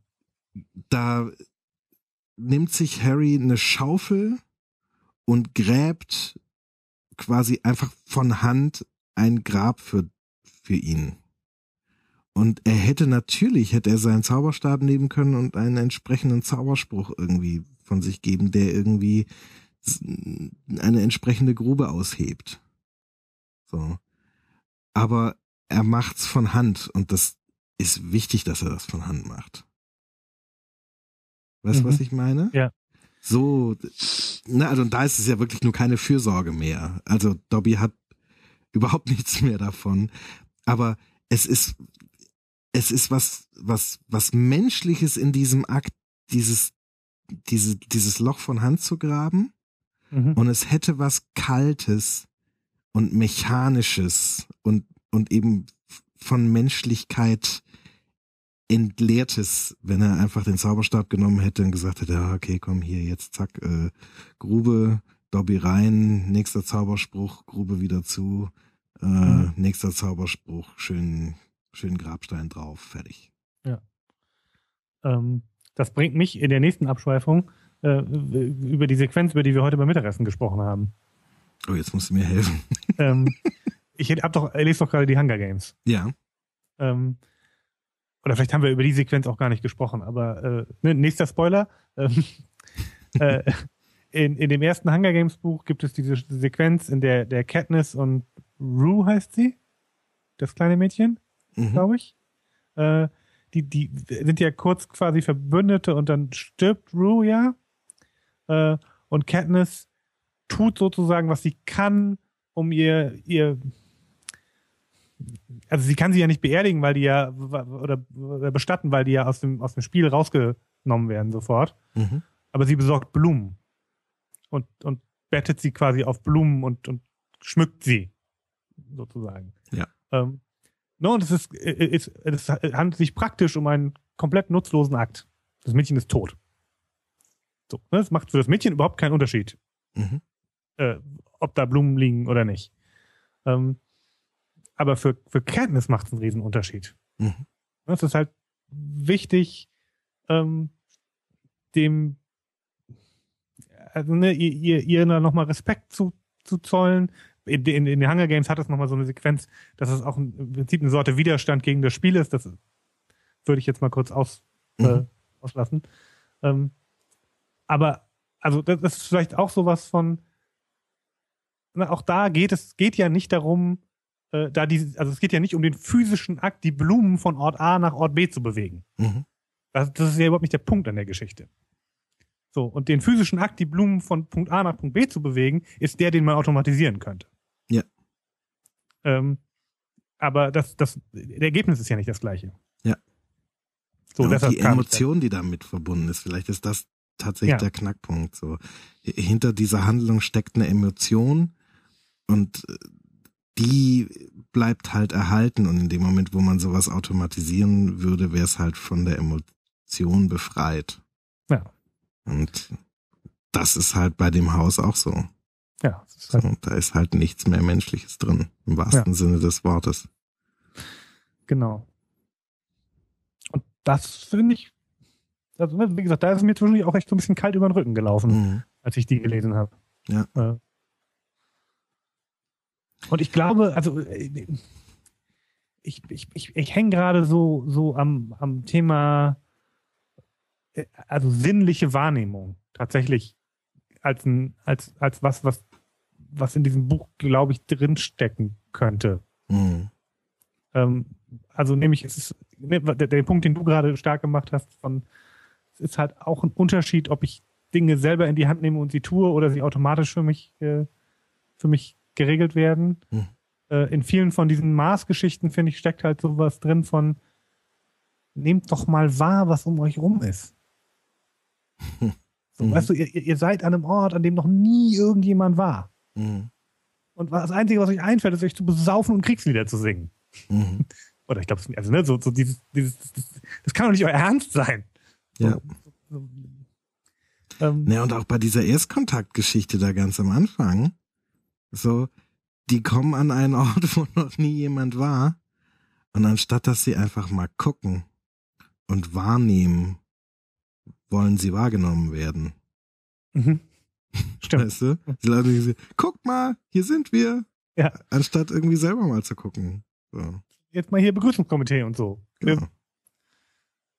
Genau, also es gibt, es gibt auch immer wieder so Sequenzen darin, dass sie so enttäuscht sind, weil sie sich halt vorgestellt haben, weißt du, der Bürgermeister empfängt sie und dann gibt's ein großes Fest und so, ne? Und sie werden als Helden gefeiert und also Ja. Geschichten. Ja. Ist aber nicht. ähm, Ne, und alles, was womöglich dieser Maß an, an Schönheit und Faszination und Entdeckungswürdigen und so weiter irgendwie mitbringen würden, das sehen die auch alles gar nicht, weil Nee. sie selber gesehen werden wollen. Ja. Ja. Mhm. Ja, und in der anderen Geschichte, der, der sich, der sich darauf einlässt, was der Mars quasi zu bieten hat an Entdeckungswürdigen, das ist der, der sich dann letzten Endes gegen seine, seine eigene Crew stellt. Mhm. Das, Ja, das genau. kann ich nicht machen.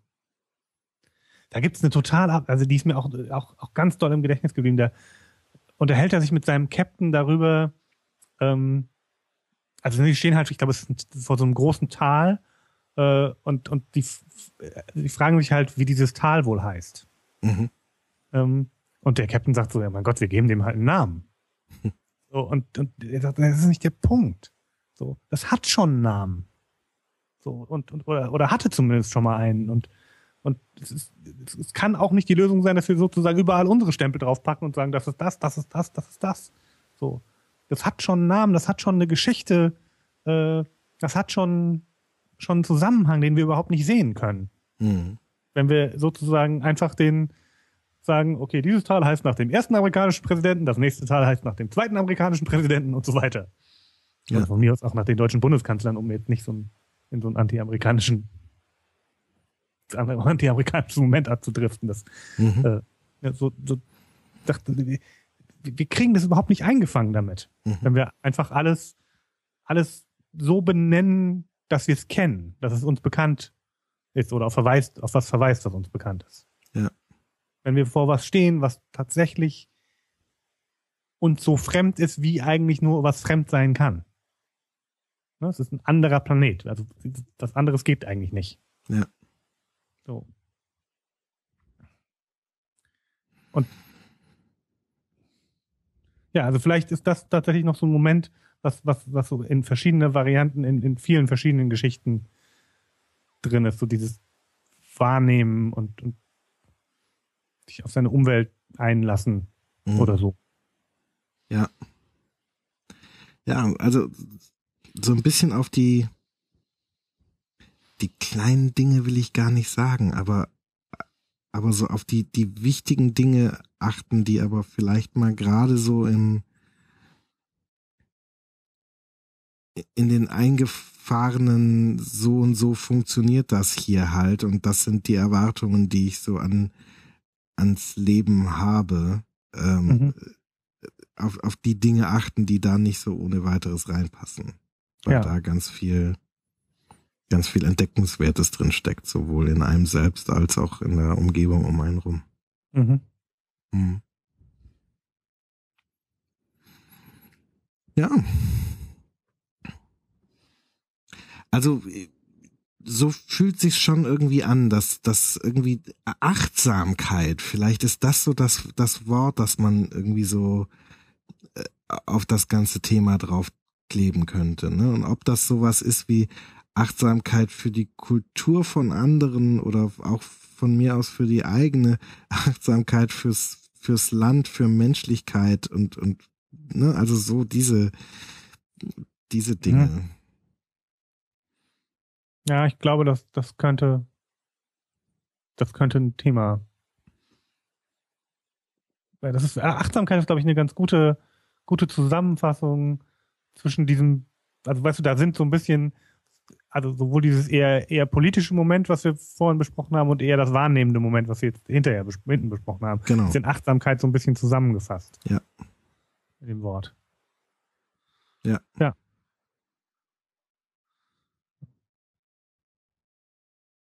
Weißt du, und ja. das alles, ohne dass ich, ohne dass ich das Gefühl hatte, da predigt jemand.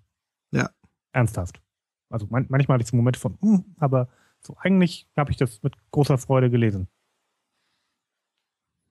Mhm. Aber es fühlt sich ja auch nicht so an, als als ähm, als sei da irgendwie eine, eine Predigt mit erhobenem Zeigefinger drin, sondern eher so ein also eigentlich ist es ja alles so ein, also eigentlich steckt ja in jeder Geschichte so ein Bedauern drin, mhm. was eigentlich passiert, wenn man, ich bleibe jetzt mal bei dem Wort, wenn man nicht achtsam ist. Weißt du? Mhm. So, ne, in dieser ersten Geschichte, die du erzählt hast mit diesem kaputten Erstkontakt da, mhm. äh, nicht nur, dass denen überhaupt nicht aufgeht, wie, wie die, ähm, wie die Gesellschaft der Marsianer funktioniert. Ähm, den, den Marsianern geht ja auch nicht auf, dass irgendwas anders sein könnte als das, was sie erwarten. Ja. Ne? Also der, der Psychiater denkt ja bis zum Ende, dass immer noch alles genauso ist, wie er es kennt. Mhm. So. Und im Prinzip kann man sagen, ja, schade drum. so. Und ähm, dann in der, ist, ein, ist ja? eine große Chance vertan. Ja. Und in der anderen Geschichte, die du dann erzählt hast, wo der Marsianer und der Erdling auf dasselbe Ding gucken und was völlig anderes sehen und dann irgendwie zum Schluss kommen, okay, offensichtlich leben wir nicht in derselben Welt. Mhm.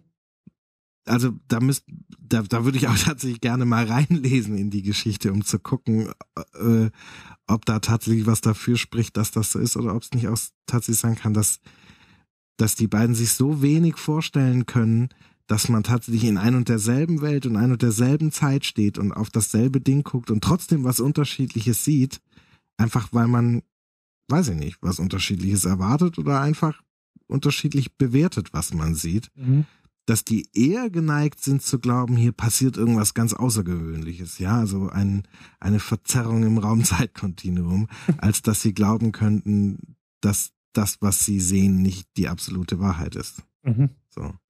Und naja, so oder so, schade drum. Ja. So.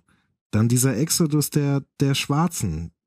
So, aus einem Land, das entstanden ist so dass, oder, oder dass, dass, dass zumindest den Gründungsmythos hat, hier ist Freiheit für alle. So. Und dann gehen sie, weil für sie gibt's keine, weil sie schwarz mhm. sind. Schade drum. Ja. So. Dann. Ja, also, also so ein, so, so ein Bedauern oder so eine gewisse Traurigkeit zieht sich tatsächlich durch dieses Buch durch, würde ich sagen. Ja, also ich glaube, das Spielchen, was ich hier gerade gemacht habe, könnte ich auch wirklich jetzt mit jeder einzelnen mhm. äh, Geschichte machen, die du, die du exemplarisch rausgepickt hast. Und vielleicht ist es, kommt es einem deswegen nicht wie der erhobene Zeigefinger vor. Mhm. Weil es eben nicht so dieses warnende, seid mal lieber achtsam, Kinder, äh, mhm. ist, sondern eher so ein, ich erzähle euch mal ein paar Geschichten, wie das ist ohne Achtsamkeit. Und dann guckt mal, was ihr mit der Emotion so anstellt. ja. So. Und das fühlt sich halt anders an, weißt du, das ist halt mhm. eben, Das ist halt nicht belehrt werden. Ja. Stimmt, das ist nicht, nicht, und das. Also weil es einem die Entscheidung halt lässt. Ja. Und es sagt einem eigentlich auch jenseits von sei achtsam nicht, was man tun soll. Ja. So, also, ne, das heißt, sagt ja nicht, und, und hättet ihr die Schwarzen mal besser behandelt, dann wäre das nicht so gewesen. Mhm. Ja, ein bisschen schon, aber. Ähm, ja, wobei ich, ich glaube, die Geschichte sagt es gar nicht. Das ist dann, glaube ich, viel, was man reinliest. Mhm. In die, in die, in die einzelnen Geschichten. Ja, das, das finde ich, fühlt sich so ganz, ganz rund an. Mhm. Mhm. Ich hätte noch, noch dann nämlich noch so zwei, zwei Dinge, über die ich noch kürzer sprechen wollte. Ja, ja, immer her damit.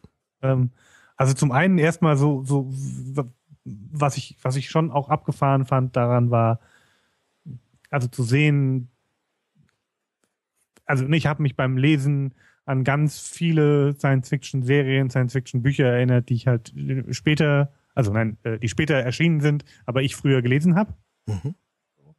Ähm, ne, das ist, das ist ein Stück weit ist es, ähm, ist es das, was in, was in Firefly von Joss Whedon verhandelt wird. Eine Zeit lang. Also weißt du, die, ähm, wir sind halt irgendwie rausgegangen, haben irgendwie andere Planeten kolonisiert, die Erde ist dann irgendwann tatsächlich zerstört worden und wir, wir hängen aber im Weltraum rum und benehmen uns halt immer noch wie, wie wir uns halt benehmen. Mhm. Äh, das bringt halt Probleme mit sich. Mhm. Äh, so, das finde ich ist, also in, Firefly ist das drin, das finde ich ist in, ähm, in den, den Hyperion-Romanen von, äh, von Dan Simmons heißt er, glaube ich, ne? Mhm. Ähm, Ja, es ist sehr dolle drin auf jeden Fall. ich, also, und, und fühlte mich, also gerade an, an Hyperion fühlte ich mich, fühlte ich mich öfter mal erinnert. Mhm. So, es gibt so Sequenzen, ich glaube, in dieser Geschichte von dem Martin Selenius, Mhm. ähm, die, die von der Beschreibung des Planeten, äh, oder vielleicht ist es auch die Beschreibung von dem Hyperion-Planeten, also die, die erinnert mich einfach ganz doll an die, an die Mars-Beschreibung, die Ray Bradbury hier macht. Mhm. So, und Dan Simmons ist es ja auch zuzutrauen, dass der, dass der wusste, was er tut. Ne? Ja. Und der hat wahrscheinlich bewusst äh, zitiert. Das sind so die, glaube ich, die beiden, die mir am meisten äh, aufgefallen sind. Ähm, aber also ich habe noch mal, also ich habe noch mal ganz viel drüber nachgedacht, wie sich das halt von von Star Trek unterscheidet, was die, ich glaube, bei mir so das Einfallstor für Science Fiction war. Mhm. Ich glaube, so ne, mit irgendwie acht auf ZDF irgendwie Captain Kirk und Mr. Spock gucken. Das war waren so meine ersten Begegnungen damit, glaube ich. Ja. Ähm, no, und das hat ja aber zumindest in der in der ursprünglichen Gene Roddenberry Variante eine andere eine andere Idee. Also da ist es auch irgendwann schiefgegangen. Das ist, gab ja auch, ein, auch einen Krieg, aber danach hat sich die Menschheit ja halt weiterentwickelt und ist dann äh, ne, und erst dann sind sie ins Weltall, Weltall gegangen. Und Mhm. ne, wir, wir wir sehen eine, eine Menschheit, die eben, die eben nicht ist wie wir, sondern weiterentwickelt und ihre Konflikte anders löst und ne, all diese Dinge äh, Mhm. haben. Ähm, was ja eine grundsätzlich andere Idee davon ist, wie man so, so Raumschiff Science Fiction eben machen kann, wie das, was Ray Bradbury hier macht. Ray Bradbury hier macht. Zu sagen so, nee, wir sind halt immer noch genauso, wie wir sind. Ähm, und wir machen halt die gleichen Unsinne, egal ob wir auf dem Mars oder auf der Erde sind. Ähm, das, also es ist mir da erst klar geworden, dass das so zwei ganz, finde ich, ganz unterschiedliche Ideen sind, wie man diese Raumschiff-Science-Fiction bauen kann. Ja. Ja. Also was, was mir gerade auffällt, ist, wenn ich so überlege, die Raumschiff Science Fiction, die Mhm. so, so ist wie das hier oder so ist wie Hyperion oder da gibt's ja auch noch so diverse andere, die, die solche Elemente beinhalten. Also mir fallen da so die ganzen Space Western ein zum Beispiel. Mhm. Ne, also wenn man irgendwie sowas wie wie äh, also Firefly ist streng genommen auch ein Space Western, aber äh, ne, so eine so eine Zeichentrickserie wie, wie Brave Star oder sowas nimmt, das ist ja Klammer auf, über die haben wir gestern beim Mittagessen genau haben wir auch drüber. Stimmt. Ähm, das ist halt alles irgendwie also das hat ja alles irgendwie was dystopisches will ich nicht sagen, aber zumindest in Kontrast zu sowas wie Star Trek schon. Mhm. Ja? Also die, die Dystopie ist gewissermaßen dieses, die Menschheit ist dazu verdammt, ihre Fehler zu wiederholen. So. Mhm. Und das ist ja auch hier in den Mars-Chroniken ganz doll. Ja, so, wir machen halt denselben Scheiß wieder. Wir gehen da wieder hin und, und haben da irgendwie einen frischen Planeten am Start und das erste, was wir machen, ist, wir zerstören ihn, weil wir ihn ausbeuten. Also, mir fällt nichts anderes, nichts Besseres als einen Hotdog-Stand aufzumachen. Ja. Weißt du, so ist doch. Und mal ehrlich, das ist, also im Vergleich zu dieser, zu diesem Raubbau, der da sonst so betrieben wird, ist der Hotdog-Stand echt noch die beste Idee. Wahrscheinlich. so, also, also das finde ich einfach mal interessant, dass dieses, also du hast das auch vorhin gesagt, diese, diese Wirtschaftsweise, ähm, die so auf Wachstum angelegt ist und vor allem nicht nur darauf angelegt ist, sondern die Wachstum braucht. Und zwar unbegrenzt. Mhm. Ähm, die löst halt tatsächlich einen Großteil dieser Probleme aus. Und interessant finde ich tatsächlich, dass in all den Science-Fiction-Geschichten, äh, in denen das nicht mehr passiert, da wirtschaftet halt die Menschheit auch nicht mehr kapitalistisch. Mhm. So. Also das ist ja eine der, der wesentlichen Eigenschaften von Star Trek. So, es ist halt kein kapitalistisches Wirtschaftssystem mehr. Ja.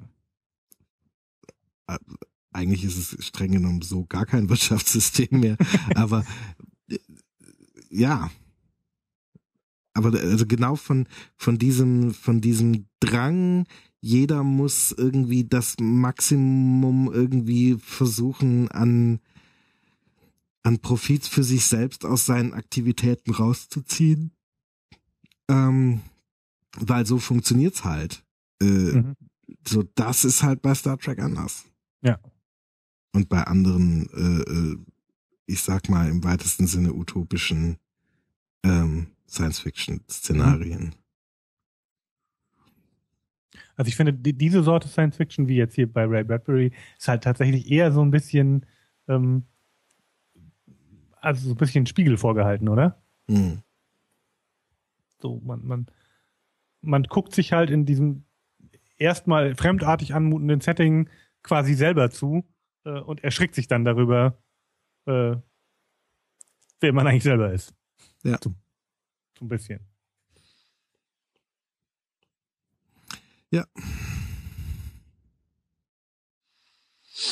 Und also so, so wie bei, also vielleicht stimmt es nicht, aber so, so, mein Eindruck ist schon, so wie Star Trek so, so, ne, so eine Urform von dieser äh, von dieser ähm, ja, utopischen Science Fiction ist, äh, scheint mir das so, so eine Urform von so einer ist ja nicht wirklich dystopisch, ist ja nur alles wie immer. Äh, ja.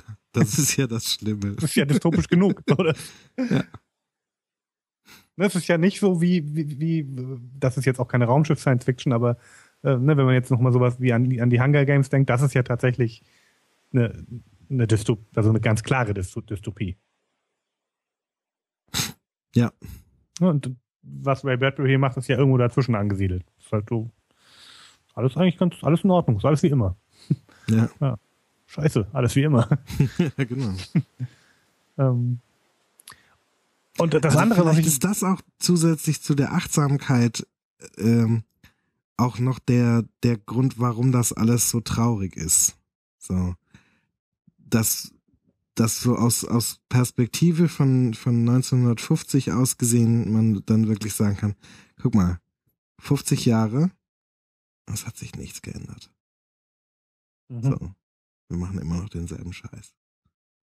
Also, und das ist, ne, also dass, dass so eine gewisse Stasis auch tragisch und traurig ist. Mhm. So. Ja. Mhm. Ja, das, das könnte drin sein. Das führt eigentlich super zu meinem zweiten Punkt. Ähm, ich muss zugeben, dass ich jetzt nicht weiß, ob Ray Bradbury davon betroffen war, aber das ging mir ja bei den, bei den, bei den ähm, Sterntagebüchern schon ein Stück weit so. Und hier nochmal viel stärker, dass ich sowas hatte von, wie kann man denn so ein Buch lesen und das irgendwie als eskapistische Unterhaltung verstehen? Und also, ne, und Science Fiction hatte ja ganz lange so einen Ruf von, von, ne, das sei irgendwie ne, keine echte Literatur, weil sich das nicht mit echten Themen auseinandersetzen würde, sondern halt nur irgendwie da Raumschiffe und so ein Kram behandelt. Und ja, wirklich? Also, ja. Habe ich so noch nie, noch nie gehört. Also, das, das ist, glaube ich, ja auch ganz lange, es ist halt keine ernstzunehmende Literatur. So, das ist ja durchaus auch noch was, was, was, das hat sich durchaus geändert in den letzten 10, 15 Jahren, aber ich glaube immer noch was, was durchaus Kraft hat. Okay. Also ich glaube, das ist, also zum Beispiel gibt es, glaube ich, keinen Science-Fiction-Autor, der mal einen Literaturnobelpreis gekriegt hat. So, da, da ist, glaube ich, schon noch eine, gibt schon noch eine, eine, eine Sorte Hierarchie. So, es ist vielleicht Unterhaltung, aber mehr auch nicht. Aber hat denn überhaupt schon mal jemand, der einfach Unterhaltungsliteratur schreibt, einen Literaturnobelpreis bekommen? Definiere Unterhaltungsliteratur. ja, halt das Zeug, wofür man keinen Literaturnobelpreis bekommt. Dann nein. Also, okay, mir war das so, nicht, also, dass jetzt irgendwie Science Fiction eine spezielle Underdog-Rolle in der Literatur hätte, das war mir so, also das kann ich mir gut vorstellen, aber es war mir so nicht klar. Also, also vielleicht bilde ich mir das jetzt auch ein. Also bin jetzt irritiert, dass du sagst, du mir gar nicht, gar nicht war. Aber so habe ich das immer, immer wahrgenommen. Das ist halt ganz lange, ähm, naja, auch, ja, auch ganz lange in, in ähm, eben in, in äh, weißt du, in so Groschenromanen äh, äh stattgefunden hat und einfach ein, so einen Palpruf hatte, glaube ich. Mhm. Okay. Ähm, und vielleicht, also vielleicht war das bei Bradbury auch, auch schon lange nicht mehr so. Ähm, oder ich, ich habe das in meiner Wahrnehmung irgendwie überzeichnet und das ist überhaupt nicht so drastisch, wie ich das, wie ich das sage. Aber ich habe dieses Buch gelesen und dann hatte sowas von, weißt du, wie kann man das denn irgendwie als billige eskapistische Unterhaltung lesen? Das ist mir ein Rätsel. Mhm. Und vielleicht tut's auch keiner. Das kann natürlich auch sein. Was ähm, dann eine Antwort wäre. Ne? Aber genau. äh, ähm, ja. Also weil das ist halt total klar, es geht überhaupt nicht um, es geht halt nicht um die Raumschiffe. So. Und um die Raketen. So, geht es bei Science Fiction eigentlich auch oft nicht, sondern es geht halt um die, um die Menschen, die in den Raketen sitzen und auf dem mhm. Mars rumrennen und, und so. Wie die, ja. ne, wie die im Verhältnis zu uns sind. Und, ja. Also, ne, und die, also die, ne, wenn man nochmal auf diese, diese Geschichte mit dem, mit dem Exodus der schwarzen Bevölkerung kommt. Ich meine, das ist doch eine hochpolitische Geschichte, die da, die er da erzählt hat. Mhm. So, und also wie gesagt, vielleicht ist es ja auch gar nicht so, dass, dass man das so abgetan hat. Äh, äh, aber ich hatte das eben immer so wahrgenommen, dass es zumindest eine bestimmte Klasse von Leuten gibt, die, oder eine, so eine Klasse von Kulturschaffenden, die das immer so ein bisschen als Literatur zweiter Klasse behandeln. Mhm.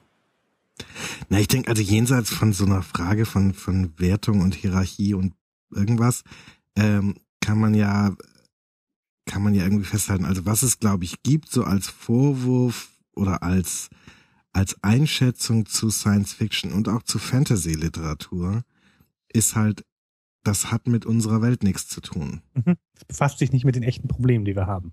Genau. Sondern es geht halt um, ja, um andere Welten. Mhm. Und äh, deswegen steckt da auch nichts drin, was sich irgendwie mit, mit, mit uns befasst und so. Und das ist halt natürlich ähm, großer Quark. So, ja. Weil, zu einem, zu großen, großen Teilen ähm, er erzählt Science Fiction und auch Fantasy halt vor allem was über uns. So. Ja. Und das eigentlich, oder eigentlich ist das, glaube ich, bei Geschichten generell so. Ich meine, wenn man sich das so anguckt, was wir im, im Troja Alert machen, wir gucken uns ja eigentlich, eigentlich gucken wir uns ja die Frage an, was erzählen uns Geschichten eigentlich über die Leute, die diese Geschichten erzählen? Mhm. Ne? So, was, was sagt uns eine Geschichte über die Leute, die sie sich ausgedacht und erzählt haben? Und das kann man so ein Stück weit bei, bei Science Fiction und Fantasy oder eigentlich bei jeder, bei jeder Sorte von Geschichte kann man das machen. Mhm. Und ich glaube, je abgefahrener und je weiter weg von der Lebensrealität des Erzählers ähm, so eine Geschichte ist, desto mehr kann man da an Sachen rausziehen, die, die der Erzähler vielleicht selber gar nicht auf dem Zettel hatte. Mhm. Oder die, ja. die, oder die vielleicht auch über die aktuelle Lebenssituation des Erzählers hinausgehen. Mhm. Weißt du? Also, wir hatten das, glaube ich, schon mal. Das ist, das finde ich so eine, so eine geile Unterscheidung, die, die Tolkien aufmacht. Ähm, der wehrt sich ja quasi gegen, dagegen, dass seine Geschichten allegorisch verstanden werden. Ja, mhm. also sowas wie, ähm, im Herrn der Ringe bedeutet was weiß ich, äh, äh, das und das bedeutet dieses und jenes. Keine Ahnung, irgendwie Mordor und Sauron äh, bedeutet irgendwie Russland und äh, hm. der Ostblock und bla und diesen ganzen Quatsch. Ähm, da gegen solche Sachen hat er sich immer gewehrt und hat gesagt, nee, das ist scheiße, das ist langweilig zu sagen, äh, ich erzähle hier eine Geschichte, die eine eins zu eins Entsprechung in der echten Welt hat. Mhm. So sondern was, was spannend ist, ist zu sagen, ich erzähle hier Geschichten, in denen Themen verhandelt werden, die man auf die echte Welt anwenden kann. Und zwar nicht nur einmal und nicht nur in der, ähm, in der Lebenssituation, in der ich war, als ich das geschrieben habe, sondern womöglich auf alle möglichen Geschichten, die zu Zeiten passieren, wenn diese Geschichte schon uralt ist und ich womöglich nicht mehr am Leben.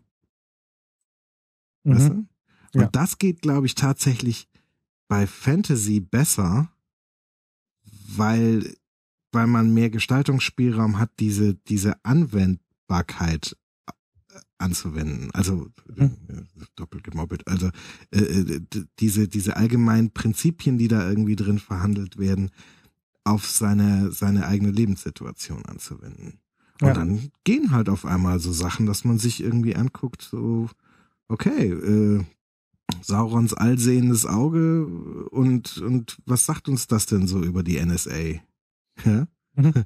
Und was, was sagt uns die, die Tatsache, dass das wesentliche, das wesentliche Werkzeug des großen Überwachers etwas ist, womit er sich erstmal selber unsichtbar macht?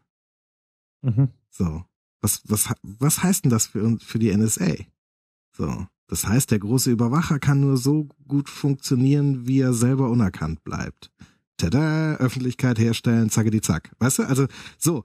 Auf ja, also das, das geht mir jetzt ein bisschen zu schnell, aber ja, ich, ich mache jetzt auch gerade schnell. Aber for the sake of the argument. Genau, aber for, for the sake of the argument. Also äh, was was wir glaube ich kurz an diesem Schnellschuss, den ich hier gerade veranstaltet habe, irgendwie festhalten kann, ist, man kann glaube ich durchaus eine ganze Menge Elemente von von vom Herr der Ringe auf unseren aktuellen Snowden NSA Pipapo Kladderadatsch anwenden. So. Und da womöglich irgendwie Sachen rausziehen, wo man sagt, naja, hätte ich so vielleicht sonst nicht gesehen. Mhm. So. Und ich glaube, das ist, das ist diese, diese Unterscheidung, das ist da, also da die Unterscheidung zwischen Allegorie und Anwendbarkeit, die du gerade aufgemacht hast, ist, glaube ich, so ein bisschen die, die ich mit Predigt da jemand mhm versucht habe zu beschreiben. Mhm. Also, weil wenn es eine Allegorie ist, dann ist im Prinzip auch, also weißt du, dann ist die, äh, die Lehre, die man aus der Geschichte ziehen soll, auch schon klar. Genau. Dann ist, die äh, Anwendung äh, übernimmt da nämlich der Autor selber. Mhm. Der schreibt dir vor, wie du das gefälligst anzuwenden hast. Und die Anwendbarkeit ist halt eher ein, ähm, hier, ich schreibe da irgendwie Sachen rein, mit der Hälfte kannst du vielleicht nichts anfangen und mit der anderen Hälfte vielleicht doch, aber du bist derjenige, lieber Leser, äh, der das anwendet. Ja. So. Und das ist gut.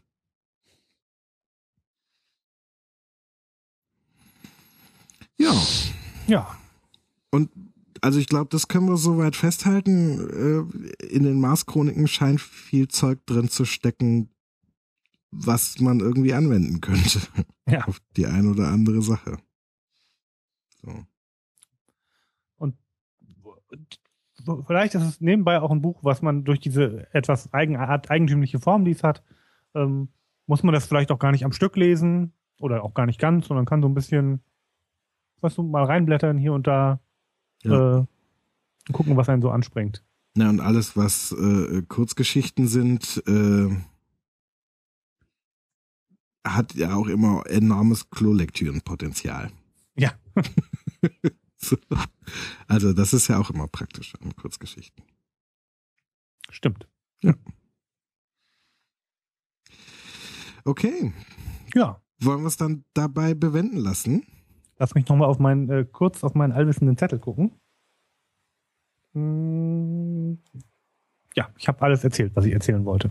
Okay, ja, ich habe auch alles, was ich mir hier so zwischendurch so mitgepinselt habe, angesprochen. Gut, Okay.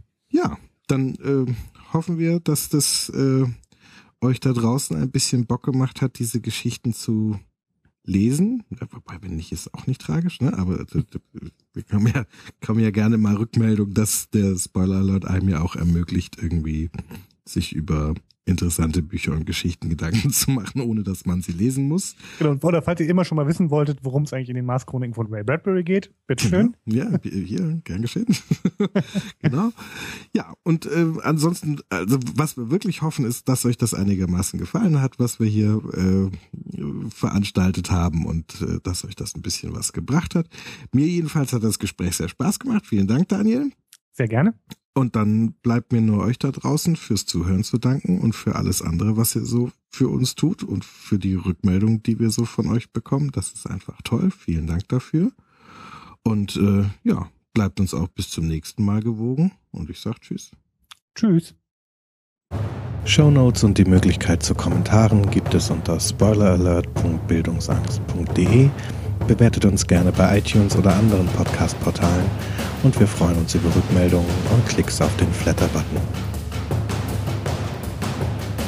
Spoiler Alert ist eine Bildungsangst-Produktion aus dem Jahr 2014.